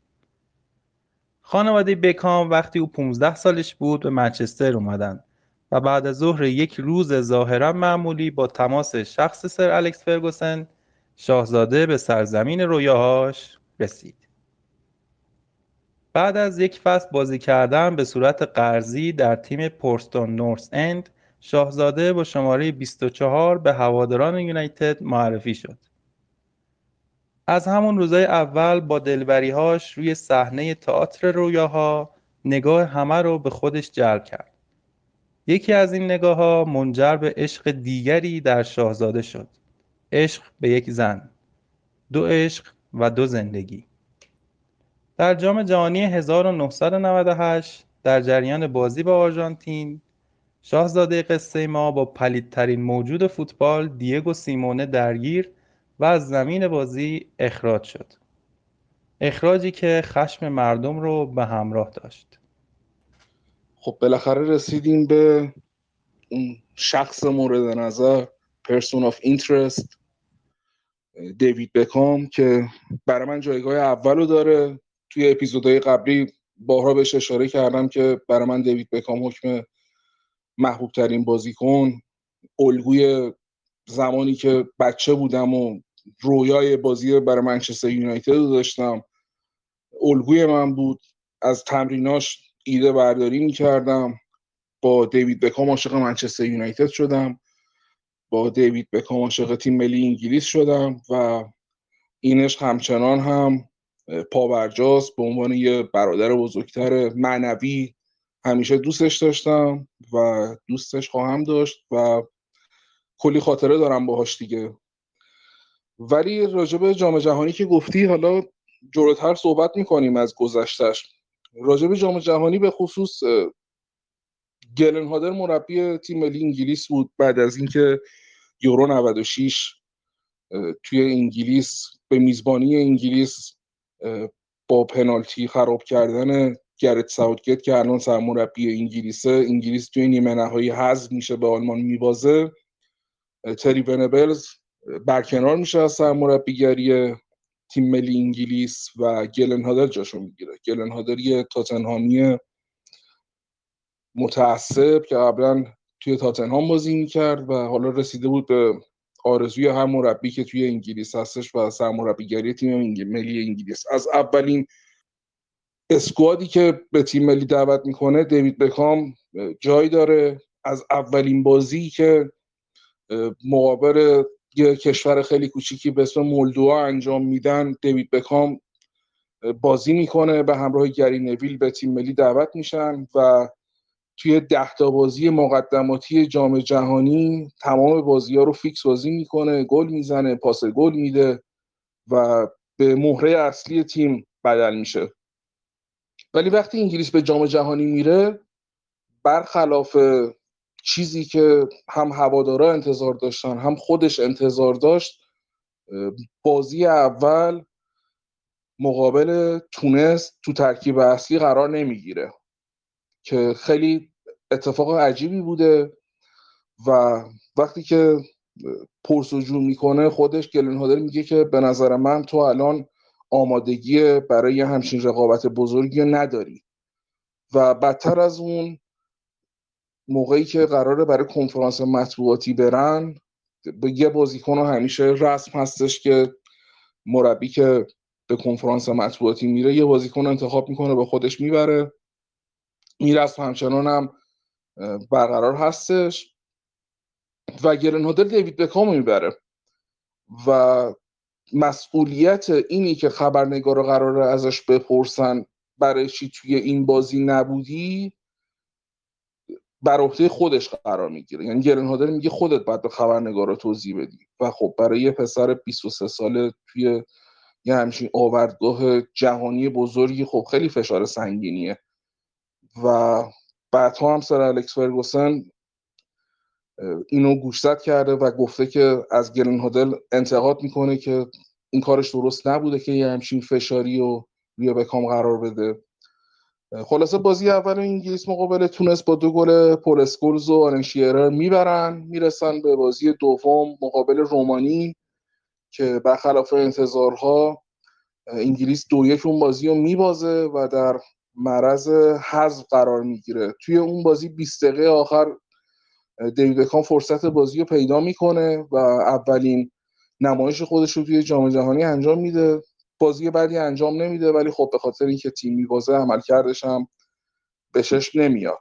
و می‌رسه بازی مقابل کلمبیا که انگلیس 100 درصد به برد احتیاج داره برای اینکه بخواد به عنوان تیم دوم به مرحله بعدی بره. توی اون بازی فرصتی برای بکام اتفاق میفته که به گفته خودش از بچگی منتظر این صحنه بوده. موقعی که تو موقعی که آرنشیرا حرکت می‌کنه پشت محبته جریمه بازیکنهای کلمبیا یه خطایی می‌کنن و بهترین فرصت برای بکام هستش که هنرنمایی خودش رو روی ضربه کاشته انجام بده. چند تا بازیکن میان دورش می‌کنن مثل آرنشیر میگن که خب تو می‌خوای بزنی به کدوم سمت محوطه جریمه بریم؟ سانتر می‌کنی؟ که با اعتماد به نفس کامل همونطوری که توی کتابش گفته میگه که نه فقط وایسین و تماشا کنیم. که به قشنگترین حالت ممکن گل دوم تیم ملی انگلیس و با لباس زیبای طراحی فوقالعاده تیم ملی انگلیس شماره هفت استثنایی تمام تاریخ فوتبال انگلستان به گل تبدیل می‌کنه و اون بازی رو انگلیس دو هیچ می‌بره. و میرن برای مرحله بعد که مقابل آرژانتین قرار می‌گیرن و تمام اون اتفاقای بدی که می‌تونه برای یه بازیکن بیفته برای بکام توی این بازی اتفاق میفته. انگلیس بازی رو خیلی خوب شروع می‌کنه. ابتدا یه پنالتی برای انگلستان می‌گیرن که آرن شیرر گل می‌کنه. بعد از اون بازی یک یک میشه. بعد روی یه فرار ماکروون که اون موقع 18 سالش بیشتر نبود روی پاس فوق العاده دیوید بکام یه فرار فوق العاده می‌کنه سه تا بازیکن رو جا می‌ذاره و توپو به بهترین حالت ممکن درون دروازه قرار میده. بعد از اینکه این گل زده میشه روی یه هوشمندی فوق العاده ورون و پاسی که به خاویر زانتی میده روی یه ضربه کاشته گل دوم هم آرژانتین می‌زنه و نیمه اول دو دو مساوی تموم میشه و میرن برای نیمه دوم که اون اتفاق تاریخی رقم می‌خوره که باعث اخراج دیوید بکام میشه. اما یک سال بعد با بوسه های دیوانوار شاهزاده به توپ خشم مردم تبدیل به عشق و یونایتد تبدیل به تنها تیم انگلیسی فاتح سگانه میشه همه چیز عالی بود اما تأثیرات زندگی دوم شاهزاده کم کم نمایان شد. و برخلاف قصه سیندرلا این بار لنگ کفش شاهزاده رو از معشوقش جدا کرد. شاهزاده از سرزمین رویاهاش دور شد مادرید، میلان، لس آنجلس و پاریس مقصدهای بعدی او بودند. اما همیشه قلبش در منچستر جا ماند. با این مقدمه بریم سراغ پرونده ویژه قسمت 24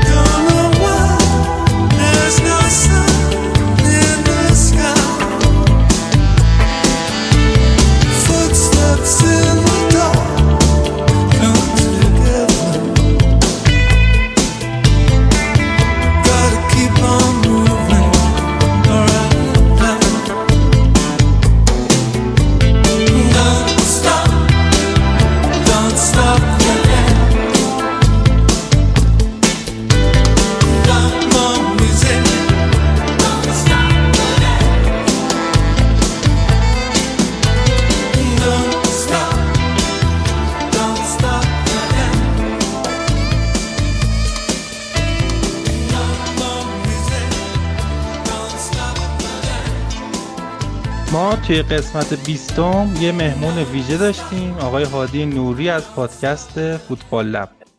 راجع به موضوعات مختلفی صحبت کردیم. یکی از اون موضوعات دیوید بکام بود و به این بهونه که این اپیزود اپیزود مخصوص دیوید بکامه دوباره دعوت کردیم از ایشون که تشریف بیارن و راجع به بکام صحبت کنیم. آقا دی سلام چه خبر؟ آقا درود بر شما. و خوشحالم که دوباره مهمونتون هستم و اتفاقا همین امشب هم با ضبط فوتبال لب داشتیم. یه پریویوی بر یورو بود که اتفاقا اونجا هم من اعلام کردم که با پادکست من یونایتد قرار در مورد دیوید بکام صحبت کنم و امیدوارم که حالا دوستان بیان و بشنون.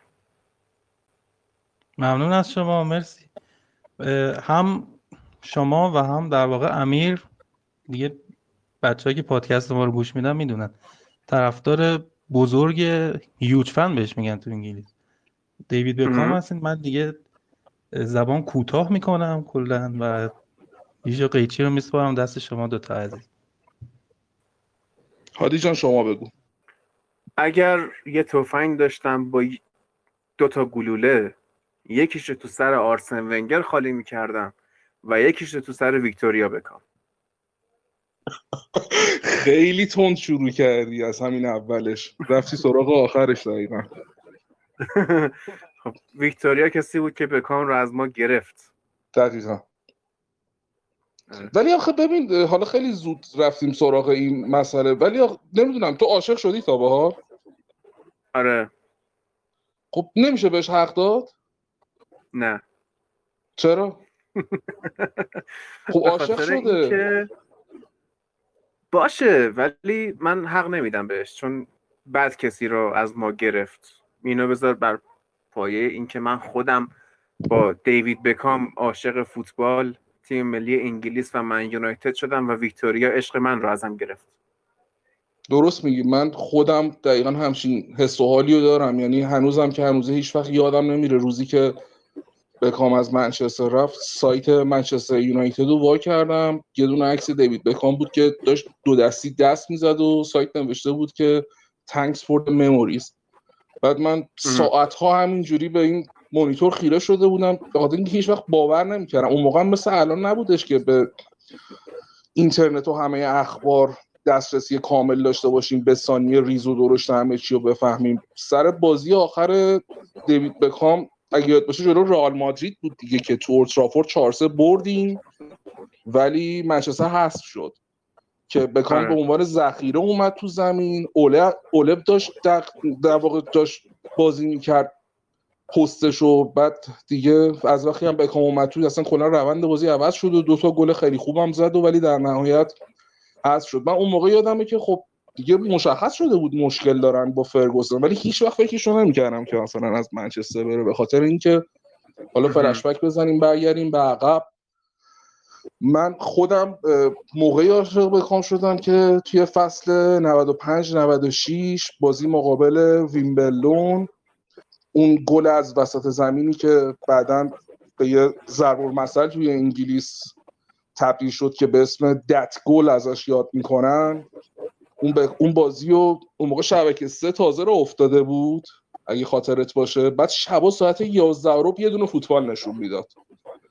آره. اون موقع بازی منچستر ویمبلدون داشتشون. بعد گزارشگرم روح شاد بهرام شفی بود. قشنگ یادمه که می‌گفت دیوید بکام یعنی چون نمیشناختش اصلا انگلیسی هم حالا می‌خواست بخونه بکامو می‌گفت بکام ولی خب اون گل فوق العاده از وسط زمین و منم خب بچه طفلی بیش نبودم. همونجا هم عاشق دیوید بکام شدم هم عاشق منچستر یونایتد شدم. دیگه اومد و تا رسید جام جهانی 98 و دیگه به خاطر دیوید بکام عاشق انگلیس هم شدم و اون از آرژانتین هم بعدمون اومد و دقیقا. از آرژانتین هم بدم اومد و هنوزم که هنوز من سعی می‌کنم به خاطر انرژی منفی که کلا این قضیه تنفر در درجه اول به خود آدم برمیگره سعی می‌کنم تا اونجایی که می‌تونم متنفر نشم از کسی. ولی تو گفتی اگه یه تفنگ داشتی و دو تا تیر منم اگه یه تفنگ داشتم و حالا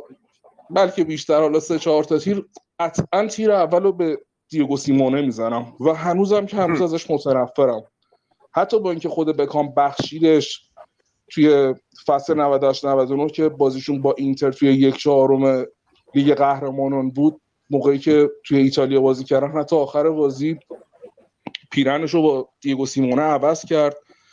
به گفته خودش که می‌خواست از اون دوران گذر بکنه و هم موقع هم دیگو سیمونه رو میبخشه. ولی خب من خودم به شخص سر اون شبی که واقعا برای خود من به شخص ساخت هیچ وقت سیمونه رو نمیبخشم. فوق العاده آدم کثیف فوق العاده آدم دیگه مؤدبانش همون کثیف داره حالا بگم. و یه چیزی حالا من خیلی صحبت کردم هادی واقعا یه سوال دارم. من هیچ وقت یه حالا کارشناس داوری رو ندیدم که بخوام ازش بپرسم. ولی آقا به نظر تو تمارز فقط این که یکی تو محوطه جریمه خودش رو برای پنالتی بندازه زمین؟ یا کلا تمارز همونجوری که معنی کلمش هستش کلا هر چیزی رو که اقراق بکنی و خلاف واقعیت نشون بدی مگه نمیشه؟ معنی کلمش اون حرکت سیمون داوید لوئیس چلسی رو یادته؟ آره. داوید آره. لوئیس چلسی رو یادته که خوش انداخت بعد خندید. آره. اینا کار غیر ورزشیه. ببین من اصلا با خطا کردن مشکل ندارم. با مصدوم کردن شما مثلا می‌بینی الان برونو فرناندز داره خوب بازی می‌کنه. خب یه کار منطقی برای تمام لیگ اینه که یه تیمی بیاد تمام تمرکزش رو بذاره. حتی شده چهار تا اخراجی بده. فرناندز رو مصدوم کنه. بلایی که سر لیورپول بدون فندایک اومد سر یونایتد بیاد و اینا خیالشون از بابت رقابت راحت شه. خب این جزوی از فوتباله. فوتبال یه بازی به عمق قوانینش شما می‌تونی خطا کنی. فوقش. کارتتو می‌گیری. شما می‌تونی دفاعی بازی کنی اتوبوس بچینی. و این هم تو قوانینشه. دفاع تو همونجور که حمله و گل زدن توی قوانین فوتباله دفاع کردن هم هست و هیچ مشکلی نداره. من اصلا هیچ وقت به تیمای سیمونه یا تیمای مورینیو من هیچ وقت لقب ضد فوتبال رو نه خودم میدم نه می‌ذارم کسی این کار رو بکنه. ضد فوتبال حرکتیه که تو چارچوب قوانین فوتبال نیست. و مثلا شما فرض کن داور خریدن. داور خریدنی که یوونتوس انجام داد ضد فوتباله. یا رشوه هایی که قطری ها دادن ضد فوتباله. پولشویی که منچستر سیتی می‌کنه ضد فوتباله و تمارض هم ضد فوتباله. و باید به این افراد کارت داده بشه نه تنها به دیگو سیمونه بلکه همون حرکت داوید لوئیس. بلکه اخراج وین رونی به دست کریس رونالدو که بعد میاد اون چشمکش رو می‌زنه و اینا اینا نباید پنهان بمونه. و اینها حرکات ضد فوتبالن و حد اقل جریمه باید کارت قرمز باشه برای اینجور صحنه حالا مثلا یکی واسه پنالتی خودش رو میندازه زمین می‌خواد داور رو فریب بده و اینا اون کارت زد کافیشه. ولی اونی که واقعا میاد توی وسط زمین یه کاری انجام میده که همه رو به اشتباه بندازه و با دقل بازی با کسافت کاری بیاد تاثیر بذاره روی روند بازی این به نظر من حد اقل جریمش کارت قرمزه. و کسی که بعد اخراج می‌شد دیگو سیمونه بود و کسی که بعد اخراج می‌شد کریس رونالدو بود که بعد از اون صحنه من هیچ وقت کریس رو نبخشیدم و هیچ وقت دیگه ازش خوشم نیومد. توپ طلا گرفت سال 2008 تو یونایتد اما دیگه واسه هم مهم نبود. اون همه گل زد و سه تا قهرمانی پیاپی 2007 2008 2009 رو ما به خاطر کریس یکی از عواملش بود به حال داشتیم. ولی من دیگه خوشم نیومد ازش و وقتی هم که رفت رئال مادرید برام مهم نبود. یعنی اون قدری که من از رفتن یکی مثل بکام یا فنیست روی به رئال ناراحت شدم از رفتن کریس ناراحت نشدم. این بازیکن‌ها رو من هیچ وقت توی تیمم نمیپسندم. و شرماور باید باشه برای تیم ملی آرژانتین که با همچین اتفاقی باعث حذف انگلستان شد. یه چیزی من بگم امیر اگه اجازه بدید من بازی عید دیدم یعنی عید شبکه ورزش. از این پخش تکرار فینال های مزخرف حوصله سرور قدیمی دست کشید. یکم اومد مراحل عقبتر رو نشون داد. و اینو نشون داد بازی آرژانتین خیلی بهتر بازی کرد. من میگم اصلا اگه اون اتفاق نمیافتاد انگلیس آرژانتین رو می‌برد و حتی اگه می‌برد می‌رفت بالاتر جام می‌گرفت قهرمان می‌شد چه بله سرش میاد و اینکه چرا رسانه انگلیسی انقدر بکامو کوبیدن اون زمان؟ چه مرگشون بود؟ خب مگه ندیدن صحنه رو؟ چرا این کارو کردن؟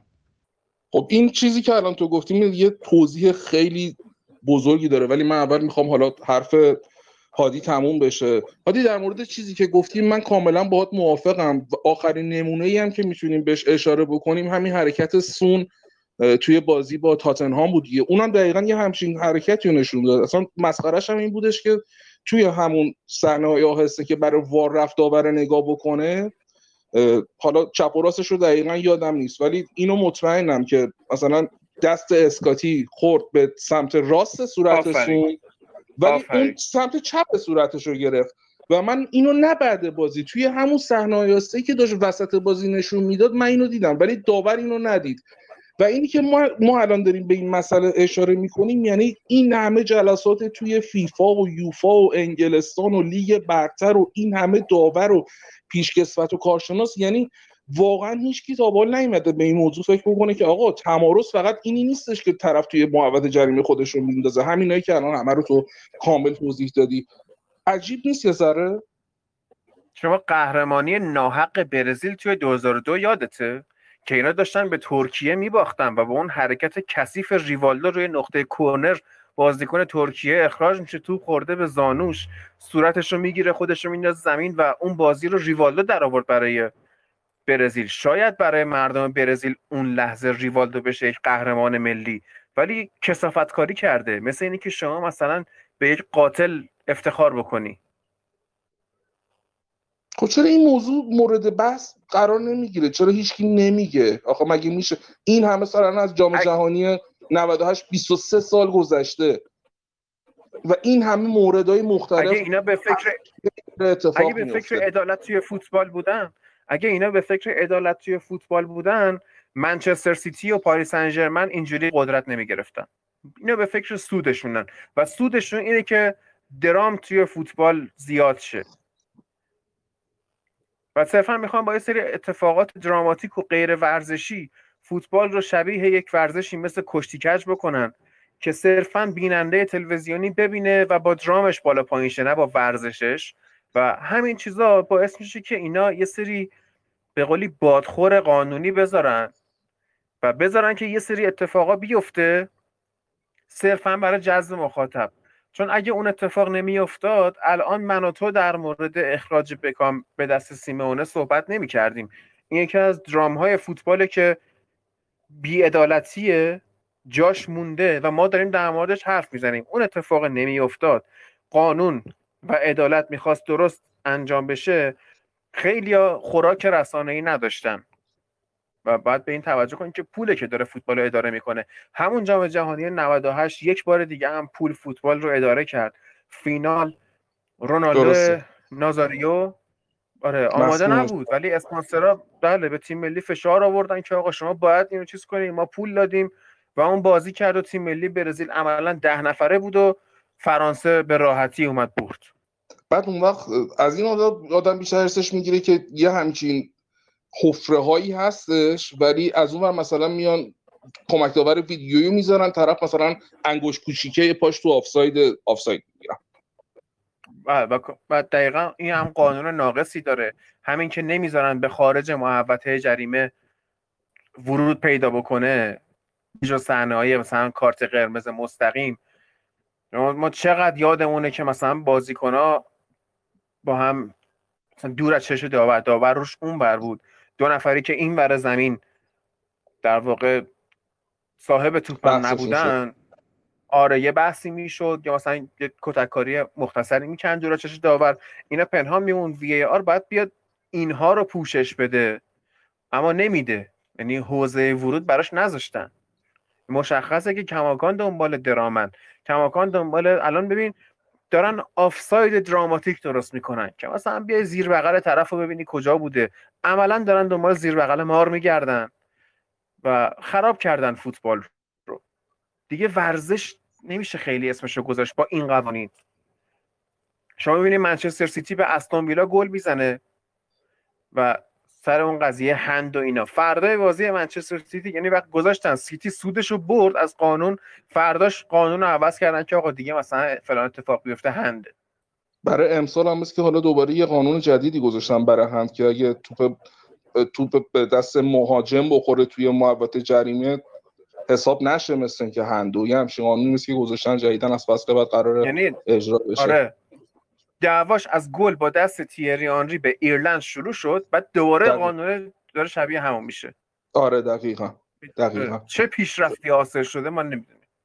وقتی دقیقا همچین چیزی که میگی این قانون الان دقیقا میشه که اون گل تیری آنری اگه دوباره مجدد اتفاق بیفته گل حساب میشه دیگه با این تفاصیل. آره. آقا من یه راجع به سوال میلاد با اجازت من یه توضیح مختصر بدم. این که یه همچین بلایی سر به کام آوردن حالا بعدا حتما هادی تو هم نظرتو بگو خیلی دوست دارم بدونم چون همینجا بگم من به دوستان که گوش می‌کنن. هادی نوری عزیز ما علاوه بر فوتبال لب یه پادکست فوق العاده داره به اسم سندمن شو که کار خودشه یعنی خارج از کاری که توی فوتبال لب انجام میده و اجتماعی هستش. بهتون پیشنهاد می‌کنم حتما گوش بکنیم من توی توضیحاتم لینکش رو می‌ذارم فوق العاده است و علاوه بر فوتبال از لحاظ بود اجتماعی هم واقعا نظرات تو خیلی خوب می‌دونم هادی. یعنی حداقل با من که خیلی هم فکری حالا شاید بعضی هم قبول نداشته باشم ولی با خود من خیلی هم فکری در مورد سوالی که میلاد پرسید من یه چیزی بگم. این قضیه این که بکامو بولد کردن سر این قضیه و تا مدت های مدیدی پدرش رو در بردن توی تمام بازیایی که منچستر یونایتد به هر شهری که می‌رفت بازی بکنه حالا علاوه بر هو کردن و فوش کردن و اینکه گراویتی ازش میکشیدن که با شماره هفت انگلیس به دار آویخته بودنش یا روی چشش مثلا علامت گلوله میذاشتن که به سرش شلیک شده باشه این فقط صرفا بر نمیگرده به خود اتفاقی که توی بازی افتاد. به خاطر اینکه هرچند که خودش گفته که پنالتی ها رو پول اینس و دیوید بری خراب کردن. یعنی این دو نفر بودن که پنالتی رو خراب کردن که انگلیس حذف شد توی جام جهانی. توی سال 96 هم که مسابقات یورو توی خود انگلیس بود همین گرت ساوتگیت پشت پنالتی رفت و توپو خراب کرد. و خب بازم این بلا رو سرش نیوردن. ولی بلایی که سر بکام آوردن به نظر شخص خود من فقط توی زمین اتفاق نیفتاد. یه سری اتفاقای پشت سر همی دست به دست هم داد که این اتفاق بیفته. خب بکام پسر لندنه. یعنی اصلا اهل منچستر نیست. ولی خب رو حساب علاقه ای که پدرش به منچستر یونایتد داشته از زمان سر مت بازبی و تیم با اینکه خانوادگی طرفدار تاتنهام بودن ولی خب پدرش طرفدار منچستر یونایتد بوده و از همون بچگی هر بازی که منچستر یونایتد می اومده لندن حتی توی بازی با تاتنهام خب دیوید رو میبرده. بازی منچستر یونایتد رو نگاه می‌کردن. دیوید بکام رو حساب به خصوص براین رابسون که اون موقع شماره هفت رو میپوشیده. عاشق منچستر یونایتد میشه. و خب با این آرزو که روزی برای منچستر یونایتد بازی بکنه شروع می‌کنه با پدرش تمرین کردن و از بچگی پدرش هم به خاطر اینکه مربی فوتبال آماتورا بوده همیشه شروع می‌کنه بهش یاد دادن. این اتفاق میگذره و بعد مدرسه فوتبال سر بابی چارتون که توی منچستر بوده یه اعلامیه میدن که قرار یه سری مسابقه مثل همین حالتی که یه برنامه الان دارن تو صدا و سیمای خودمون می‌سازن به اسم ستاره شو که بچه ها رو میارن مثلا مسابقه می‌ذارن برگزار می‌کنن و از بین اینا یه برنده رو انتخاب می‌کنن. مدرسه سربابی چارتون هم یه همچین مسابقه می‌ذاره. ورودیش 125 پوند بوده که پدر بزرگ دیوید بکام این هزینه رو میده و پدرش می‌بره. دیوید بکام توی مسابقات شرکت می‌کنه که توی همون مسابقات بکام اول میشه و از اون موقع دیگه استعدادیابای منچستر یونایتد بکامو ول نمی‌کنن. تمام مدت دنبالش بودن.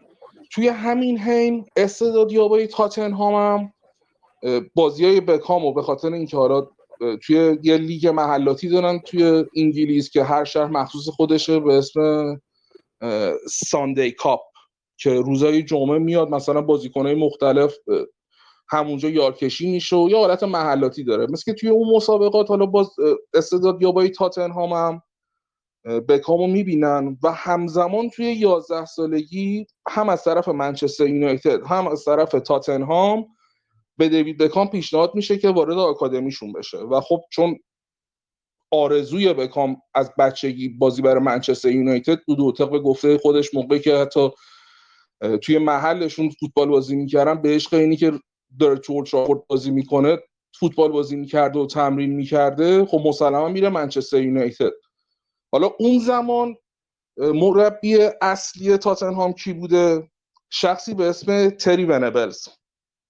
و خب قاعدتا این تو ذهنش میمونه. تری ونبلز هم قبلا یه خیانت دیگه هم به ما کرده بوده سر پل گاسکوین که حالا ما توی اپیزود 18 هم راجبش مفصل صحبت کردیم گفتیم که پل گاسکوین اون موقع ستاره نیوکاسل میشه و قبل از جام جهانی 90 سر الکس فرگوسون باش صحبت می‌کنه قول قطعی ازش می‌گیره که بیاد منچستر یونایتد اونم قولش رو میده ولی تری ونبلز میره باش صحبت می‌کنه و با این وعده که ما برای خانوادت خونه می‌خریم ماشین می‌خریم و به خاطر اینکه خانواده گسکوین هم خیلی وضعیت مالی خوبی نداشتن این پیشنهاد رو قبول می‌کنه که خانوادهش به خونه برسن. گویا این قضیه توی ذهن تری هم میمونه. حالا اینجا کات می‌زنیم میایم به جام جهانی. موقعی که انگلیس حذف میشه توی جام جهانی 98 موقعی که برمیگردن به استودیو اینم اضافه بکنم که بعد دیوید بکام که دیگه از فصل 95 توی انگلیس توی منچستر یونایتد و لیگ برتر درخششش رو شروع می‌کنه با اینکه به عنوان گلدن بوی اون فصل هم انتخاب میشه ولی برای یورو 96 که تری ونبلز مربی انگلیس بوده دعوتش نمی‌کنه و خیلی اون موقع روزنامه هم میان می نویسن و روش مانوف میدن که مثلا بکام حتما جاش بوده که توی تیم ملی باشه وقتی همچین استعدادی داره. ولی خب دعوتش نمی‌کنه که بعد از یورو که انگلستان مقابل آلمان حذف میشه گلن هادل میاد مربی تیم ملی انگلیس میشه که از همون اولین فراخان برای تیم ملی دیگه دیوید بکام هم ملحق میشه به تیم و میاد به تیم ملی. یعنی انقدر آماده بوده که تا تری ونبلز میره دیوید بکام وارد تیم ملی میشه. حالا اینو داشته باشیم بعد اینکه جام جهانی مقابل آرژانتین حذف میشه میاد تو استودیو کارشناس برنامه کی بوده؟ تری ونبلز. و من احساس می‌کنم که همه اینا رو بذاری پشت سر هم تری ونبلز هم شروع می‌کنه. اولین حرفی که می‌زنه میره روی بکام. که آره این باعث حذف تیم ما شد. این اشتباه نابخشودنیه. اصلا نباید ازش گذشت. شد از خانه عمومی آماده می‌کنه برای این قضیه. سال قبلش هم به خاطر اینکه حالا بکام با ویکتوریا قرار میذاشته حالت دوست دختر دوست پسری بودن توی اون تایم. این فشار هم روی بکام بوده که توی هر ورزشگاهی به غیر اولترافورد می‌رفته همه شروع می‌کردن به ویکتوریا توهین کردن با شعارهای خیلی خیلی بد که نمونهش هم حتی برمیگرده به یه بازی که منچستر یونایتد جلو چلسی داشته که اونجا هم دوباره این فهاشی ها انقدر زیاد میشه که گل پنجم که وقتی بکام می‌زنه دو تا دستش رو می‌ذاره بغل گوشش که حالت اینه که مثلا حالا دیگه صدایی ازتون نمیشنوم. حالا تمام این قضايا رو بذار کنار هم. اینی هم که حالا فوتبال چقدر برای انگلیسی ها مهمه تمام اینا به نظر من باعث میشه که یه همچین حجمه خیلی خیلی بزرگی روی بکام بیاد و اینم تا مدت های مدیدی ادامه داره. ولی خب به نظر من بکام بعدا همه چی که نه تنها ثابت می‌کنه بلکه همه بعدش به بزرگیش پی می‌برن.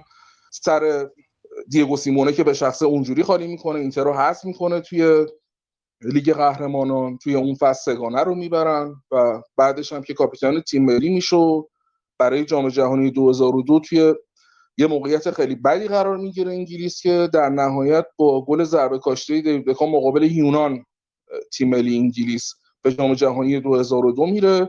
توی جام جهانی 2002 بازم مقابل آرژانتین قرار می‌گیرن که یه پنالتی برای انگلیس گرفته میشه خودش میره پشت توپ و با پنالتی که بکام می‌زنه آرژانتین هم حذف می‌کنن ولی خب تمام اینا هیچی منکر این قضیه نمیشه که واقعا توی اون time چی گذشت به این پسر و چه فشار سنگینی و فقط توی 23 سالگی تونست تحمل بکنه و به نظر من هر کسی دیگه به غیر بکام توی این موقعیت بود نمی‌تونست خودش رو برگردونه به اون سطح اول فوتبال دوباره یا اینکه بخواد تا این حد پیش بره که کاپیتان تیم ملی انگلیس بشه و همچین افتخاراتی به دست بیاره و همچین جایگاهی هم توی کل تاریخ لیگ برتر و تاریخ تیم ملی انگلیس بخواد به دست بیاره.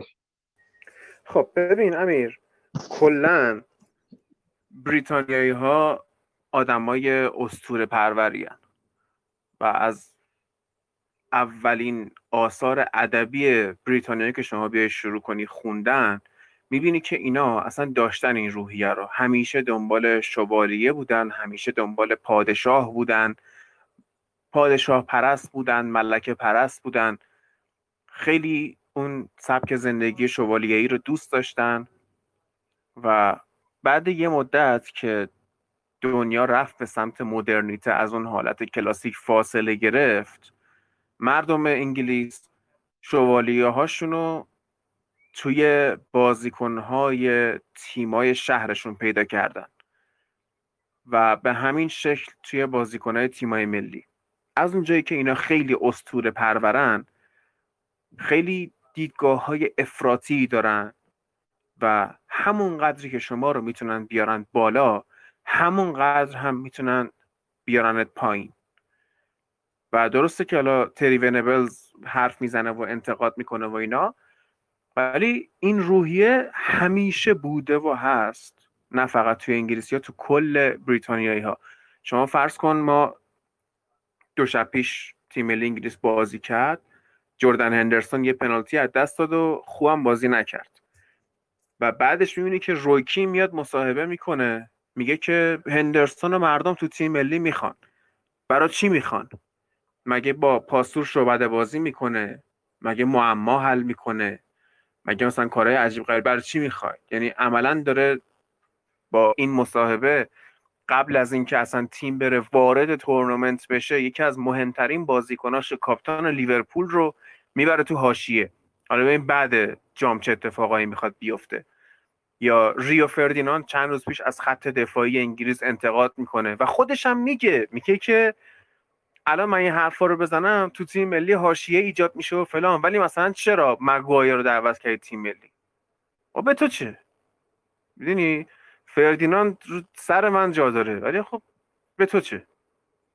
مربی تصمیمی گرفته حس کرده مگوایر آماده است می‌خواد ببردش. خب بهتر اینه که ساکت شی و بذاری تیم کارش رو بکنه. حالا اگه بعد نتیجه خوبی نیاورد اون موقع حالا جای انتقاد هست. ولی اینا کلا اینطوری یعنی یه موقعی از هری مگوایر میان. در واقع گنده تر از گری پالیستر می‌سازن و یه موقع هری مگوایر رو تا سطح فیل جونز میارن پایین. یه موقعی برونو فرناندز تبدیل میشه به مارادونا یه موقع تبدیل میشه به مثلا لینگارد. خب یعنی این نگاه های صفر و صدی توی فوتبال انگلستان توی فرهنگ انگلستان همیشه هست. یعنی شما اصلا بیا برو جرمی کلارکسون ببین برو Top Gear ببین یا Grand Tour ببین. یه ماشینی که خوشش بیاد Ford Focus رو خوشش بیاد در حد Bugatti Veyron می‌بره بالا. ولی مثلا یه ماشین OK رو که خوشش نیاد در حد پراید میاره پایین. یعنی این دیدگاه اصلا توی ذات مردم انگلیسه و براشون فرق نمی‌کنه. اتفاقا شما بکام باشی و انقدر بالا باشی بدتر میزننت. شما به قیافه دیوید بکام دقت کن. موی بلند چشم آبی پوست سفید زیبا. خب این تبدیل میشه به اصلا از نظر ظاهری از نظر نجات پرستی حتی مردم انگلیس بیای ناکنی تبدیل میشه به نماد اون کشور. خب بعد نماد اون کشور کوچکترین خطایی انجام بده بدترین سقوط رو می‌کنه. یه خبرنگاری بود حالا اسم پاپاراتزیای ایتالیا بد در رفته. خبرنگار انگلیسی خیلی بدترن. طرف سالها با منچستر یونایتد تمام سفرهای خارج از شهر منچستر رو می‌رفت. تمام بازی های خارج خونه منچستر چه توی لیگ چه تو جام حذفی چه تو چمپیونز لیگ. تمام سفرها رو با تیم منچستر یونایتد می‌رفت و هتلی که یونایتد گرفته بود این می‌رفت دقیقا اون ور خیابون یه هتل دیگه یا یه خونه دیگه اتاق روبروی دیوید بکام رو اجاره می‌کرد و میشست با دوربین نگاه می‌کرد که ببینه کی دیوید بکام خانوم میاره که بیاد اینو تو رسانه ها افشا کنه شاید بتونه رابطهش با ویکتوریا رو خراب کنه. در حالی که همین اتفاق توی یه جای دیگه ای اگر بود از ستاره کشورشون محافظت می‌کردن. ولی اینجا اصلا براشون فرقی نمی‌کنه. فقط همون قدری که میبرنت بالا دنبال اینم هستن که پرتت کنن پایین و این اتفاق میفته دیگه طبیعیه. یعنی از نظر انگلیسی از نظر فرهنگی بخوای بهش نگاه کنی اتفاقی نیست که سورپرایزت کنه. یه چیز دیگه هم که من خوندم این بود که بعد از بازی مستقیم از فرانسه میره نیویورک. چرا؟ چون خانم بکام که عضو گروه Spice Girls بوده که این گروه پاپ آخه کی پاپ گوش میده؟ سال 94 تأسیس شده. بعد سال 96 یه آهنگ می‌خونن به نام Wannabe. معروف میشن که یه سال بعدش سال 97 هم توی بازی خیریه که منچستر برگزار می‌کنه خانم ویکتوریا با خانوادهش میان اولترافورد بکامو می‌بینه. توی اون مراسم افتر پارتی نمی‌دونم چیه بعد از مسابقه. بکامو می‌بینه عاشق هم میشن روی بلیت لندن منچستر به شماره میده. که حالا بگذاریم. بعد اونجا تو نیویورک چیز داشته کنسرت داشته توی Madison Square Garden. بکام هم مستقیم از فرانسه میره اونجا و از بد حادثه یا خوب حادثه ستاره پاپ اون سالها و حتی این سالها یعنی مدونا رو می‌بینه مدونا رو خیلی دوست داشته بکام و عکس می‌گیرن و مردم می‌فهمن. اینو که دیگه مردم می‌فهمن دیگه کلا آتیش می‌گیرن از درون که این اصلا عین خیالش نبوده که ما هست شدیم. ولی جواب سوال من رو ندادین. اگه انگلیس می‌رفت مراحل بعدی چی می‌شد؟ قهرمان می‌شد. اصلا اون تیمی که من دیدم خیلی ضعیفتر از آرژانتین بازی کرد به نظر من. آرژانتین بهتر بازی حداقل تو نیمه اول. اون تیم چی می‌شد اگر حالا اون اتفاق نمیافته. اگر عمه منم یک سری تجهیزات داشت می‌شد عمو. و ما نمی‌دونیم چی می‌شد. یعنی شما ممکنه مثلا بیا گیر بدی وای اگه فلان پنالتی رو برای ما می‌گرفتن مثلا شاید می‌رفتیم محله بعدی. مثلا اگه مارسیال اون دروازه خالی رو به پاریس سن ژرمن گل می‌کرد ما شاید قهرمان چمپیونز لیگ می‌شدیم. شاید هم نمی‌شدیم. می‌دونی؟ یا اگه گل لمپارد به آلمان قبول می‌شد ما سال 2010 قهرمان جام جهانی می‌شدیم با کاپلو. شاید هم نه. شاید مثلا گل لمپارد قبول می‌شد دو دو می‌شد نیمه دوم بیشتر میخوردیم. معلوم نیست. واقعا اصلا نمیشه در مورد این صحبت کرد. اتفاقا خود انگلیسی ها یه مثال خیلی جالبی دارن راجع به این قضیه که میگن اگر رو کاشتیم چیزی سبز نشد. نه آخه میگم تیم تیم مثلا خیلی قدرتمندی نبود که بگیم این داشت قهرمان می‌شد بکام نذاشت. یعنی از این نظر می‌خوام ببین یه درسی هست توی دانشگاه آمریکا که برای تروریسم داخلیه. توی اونجا که درسی که دارن خیلی جالبه. بحث بحث اینه که میگن موقعی که یه حمله تروریستی میشه مردم احساس آزادی از بین میره توشون و احساس ترس جایگزین میشه. تا چه زمانی؟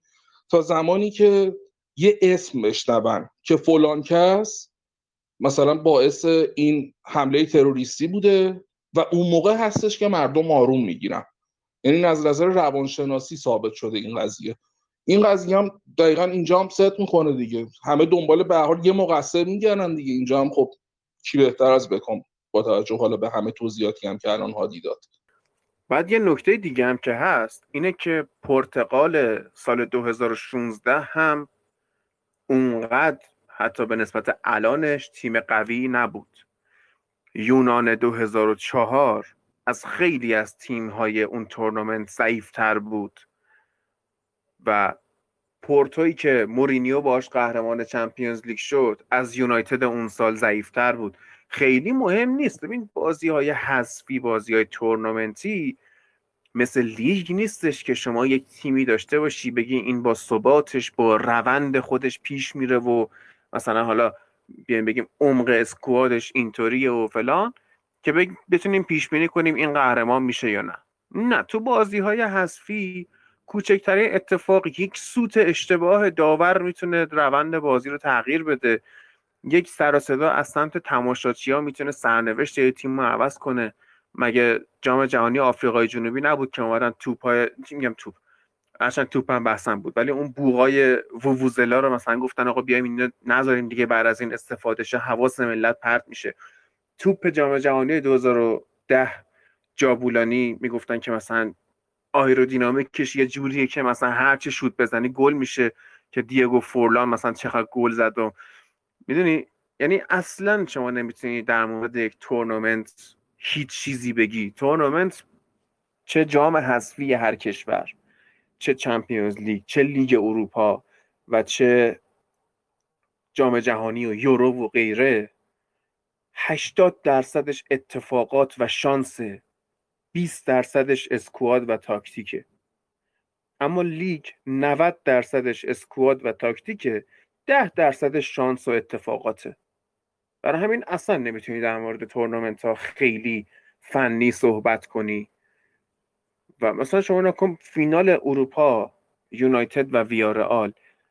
بازیکنهای یونایتد و ویارئال رو تک به تک بذاری پیش هم بجز لیندلوف همه بازیکنهای ما از بازیکنهای ویارئال بهتر بودن.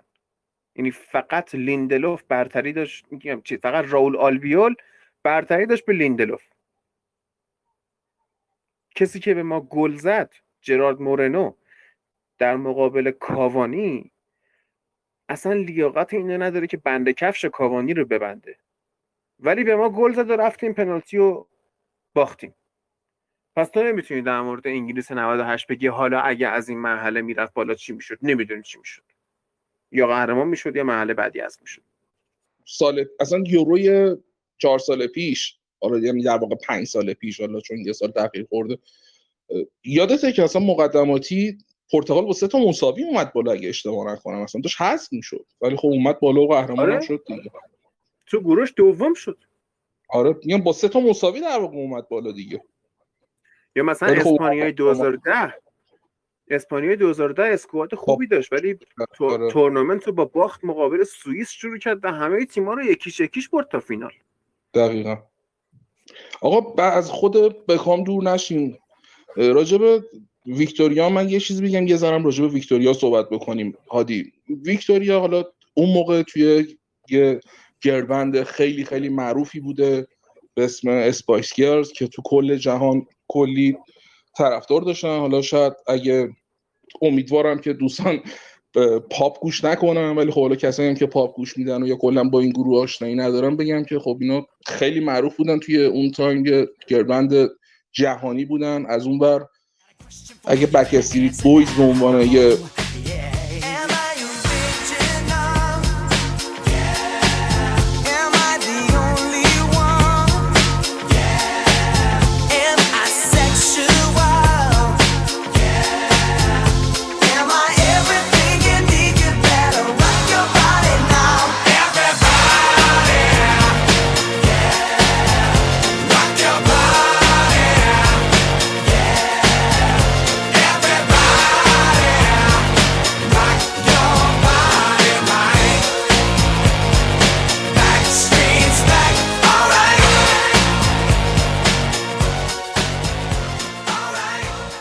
بویمند خیلی مطرح بوده از این برم. اسپایس گرلز اه، یه گروه پنج نفره خیلی معروف بودن که ویکتوریا آدامز هم عضو این گروه بوده. نمیشه گفت حتی اسم خواننده رو بخوایم روش بذاریم. ولی خب به عنوان یکی از اعضای بند بوده که اگه شاید حالا آهنگاش هم شنیده باشین یه چند تا آهنگ معروف داره که یکیش اینه.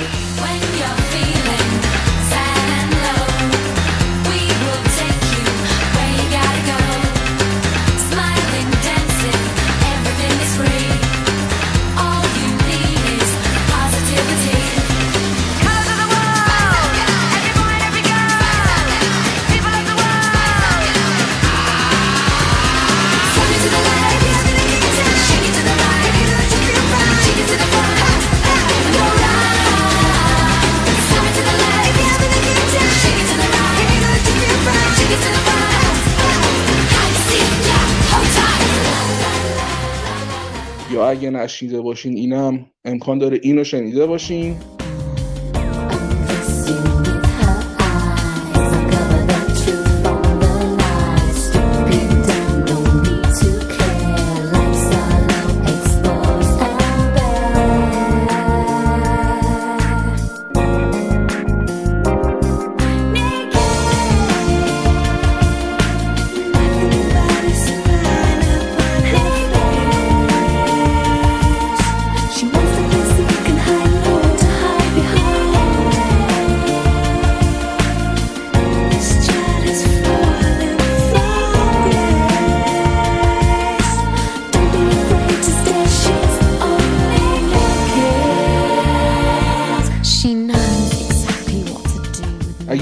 نشیده باشین امیدوارم دیگه حالا با این دیگه یه آشنایی داشته باشین به خاطر اینکه هیت چارت انگلستان و آمریکا بوده برای هفته متوالی.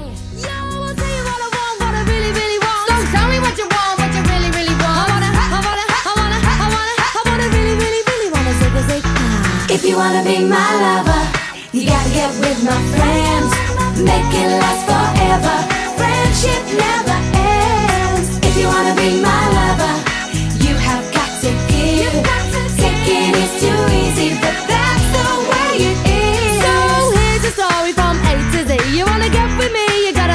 carefully. We got M in the place who likes it in your face. You got G like MC who likes it on a easy B who doesn't come for free. She's the real lady. And as for me, how you'll see, stomp your body down and wine it all around. Stomp your body down and wine it all around. If you wanna be my lover, you gotta get. خلاصه که بکام می‌بینه اینقدر ویکتوریا رو همونجوری که میلا توضیحش داد می‌بینه و دیگه یک دل نه صد دل عاشقش میشه اوایل با هم دوست میمونن فردا یه روزی هم که منچستر یونایتد اینتر میلان رو توی یک چهارم شکست میده و میره نیمه نهایی اولین پسرشون بروکلین به دنیا میاد و بعدش هم وقتم که ازدواج می‌کنن.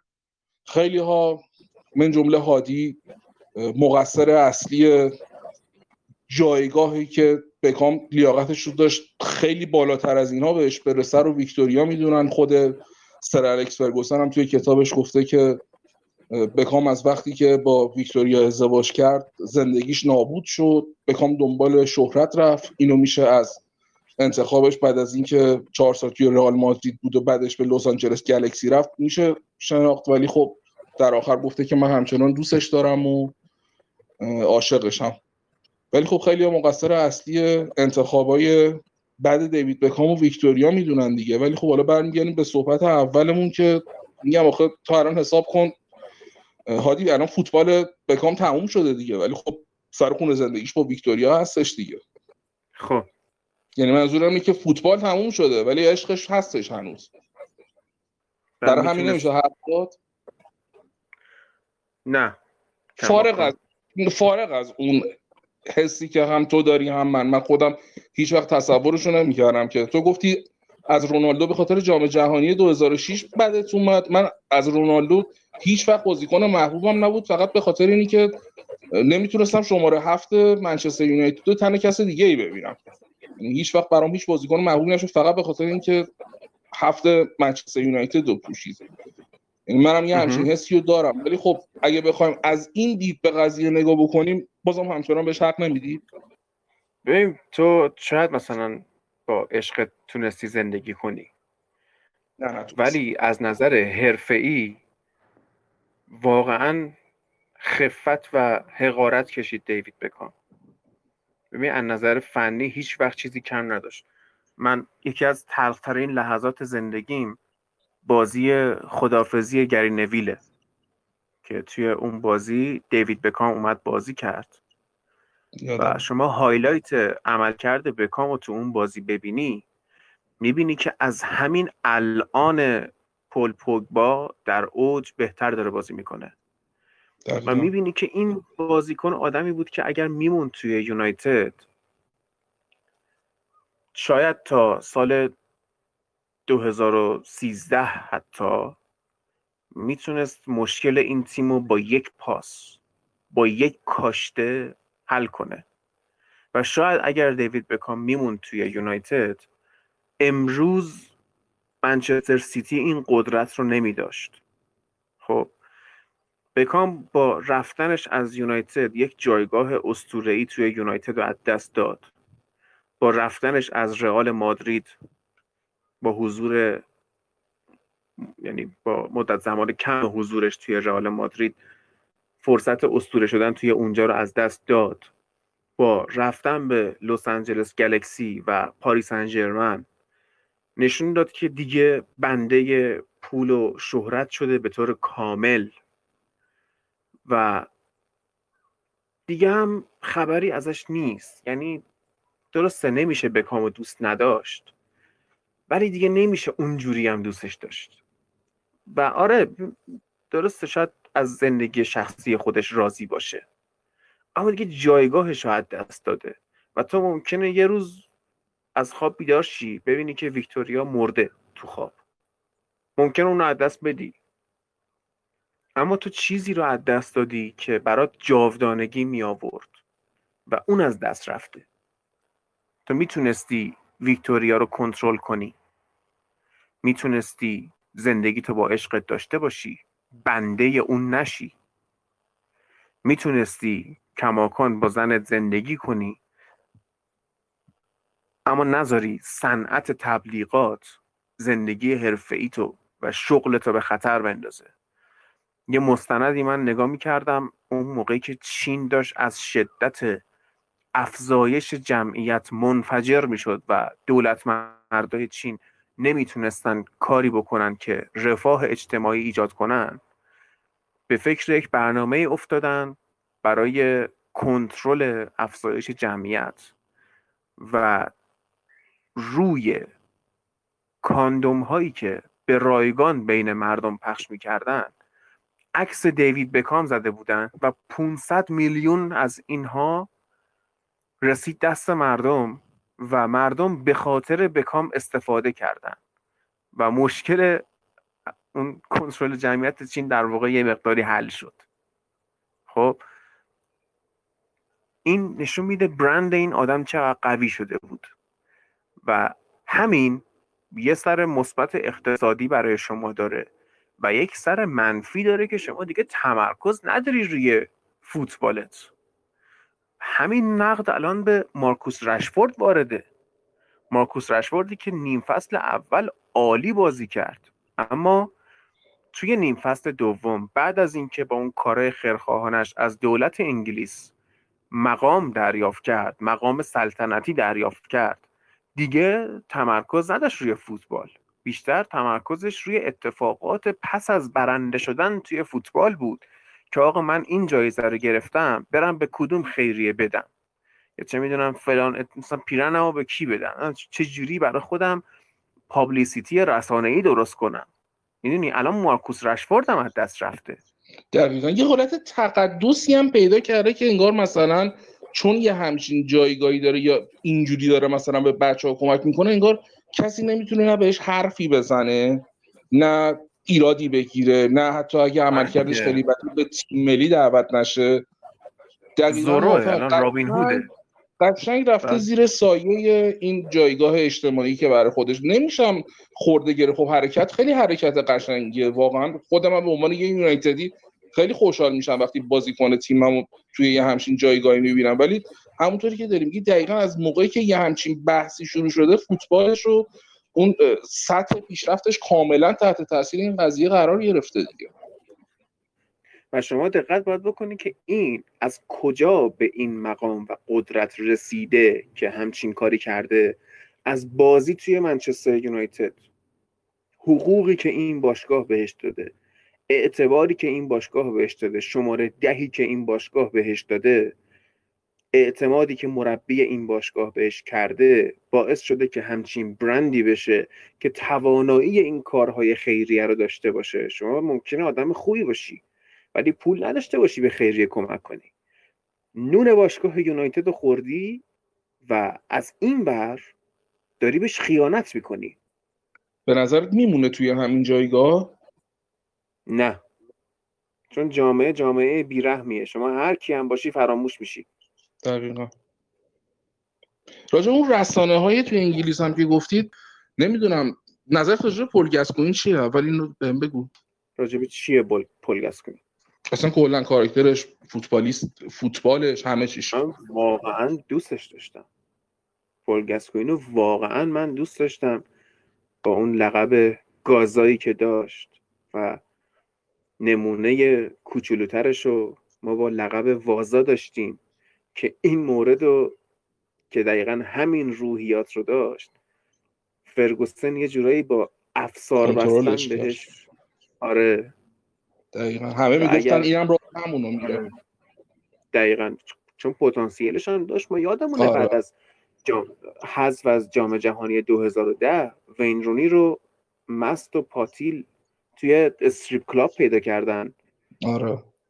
با اون عکس معروف چشای قرمز. آره.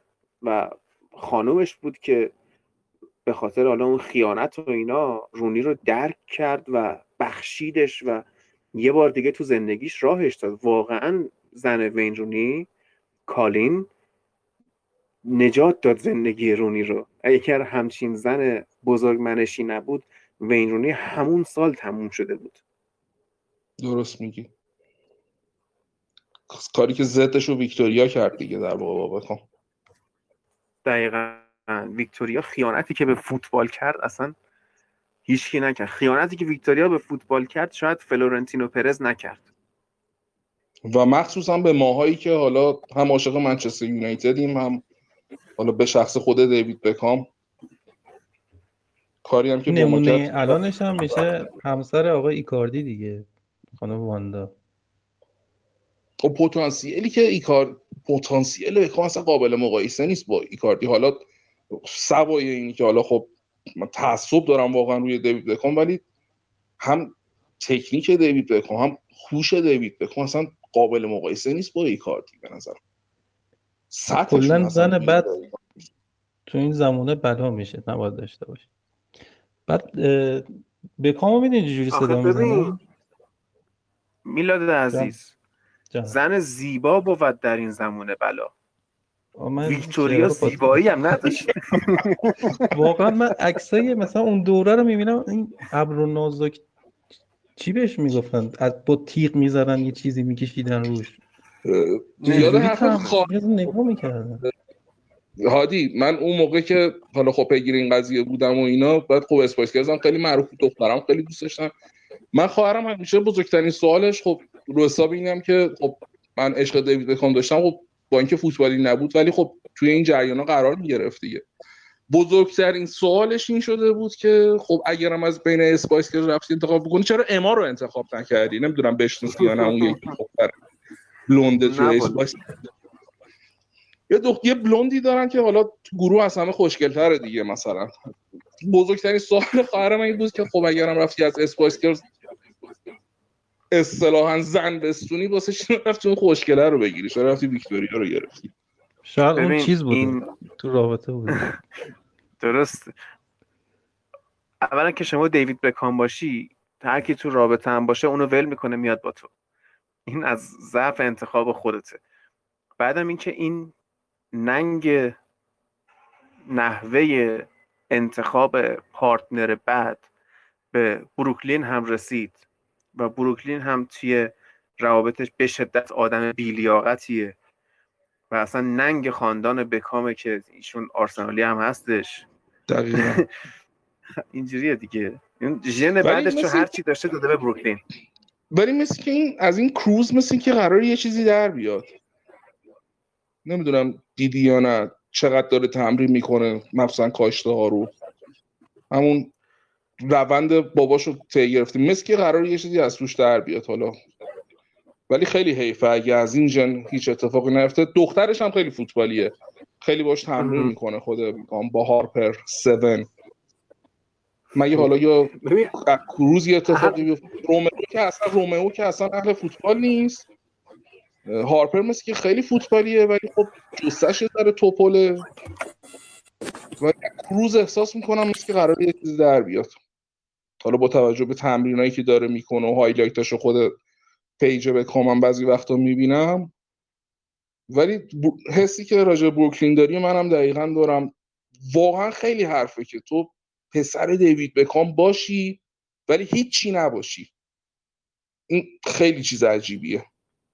آره مثلا حداقل پسر لیونل مسی رئالیه. یا مثلا فرض کن بگو اصلا پسر رونالدو مثلا چه بارسایی باشه خب؟ یه چیزی هستن. اینا بروکلین هیچی نیست. هیچ- حتی من حالا به تیست فشن ندارم. نداره آره لباس. پوشیدن هم بلد نیست این آدم. نه نه اصلا. بعد از نظر اجتماعی من منظورم. بابا تو این همه امکانات داری. بابا دیوید بکام اصلا ببین من تجسمش می‌کنم. اصلا یه حس عجیبی بهم دست میده. تو فکر کن بابا دیوید بکام باشه. و حداقل خودت باید یه چیزی بشی ولی این بشر هیچی نیست.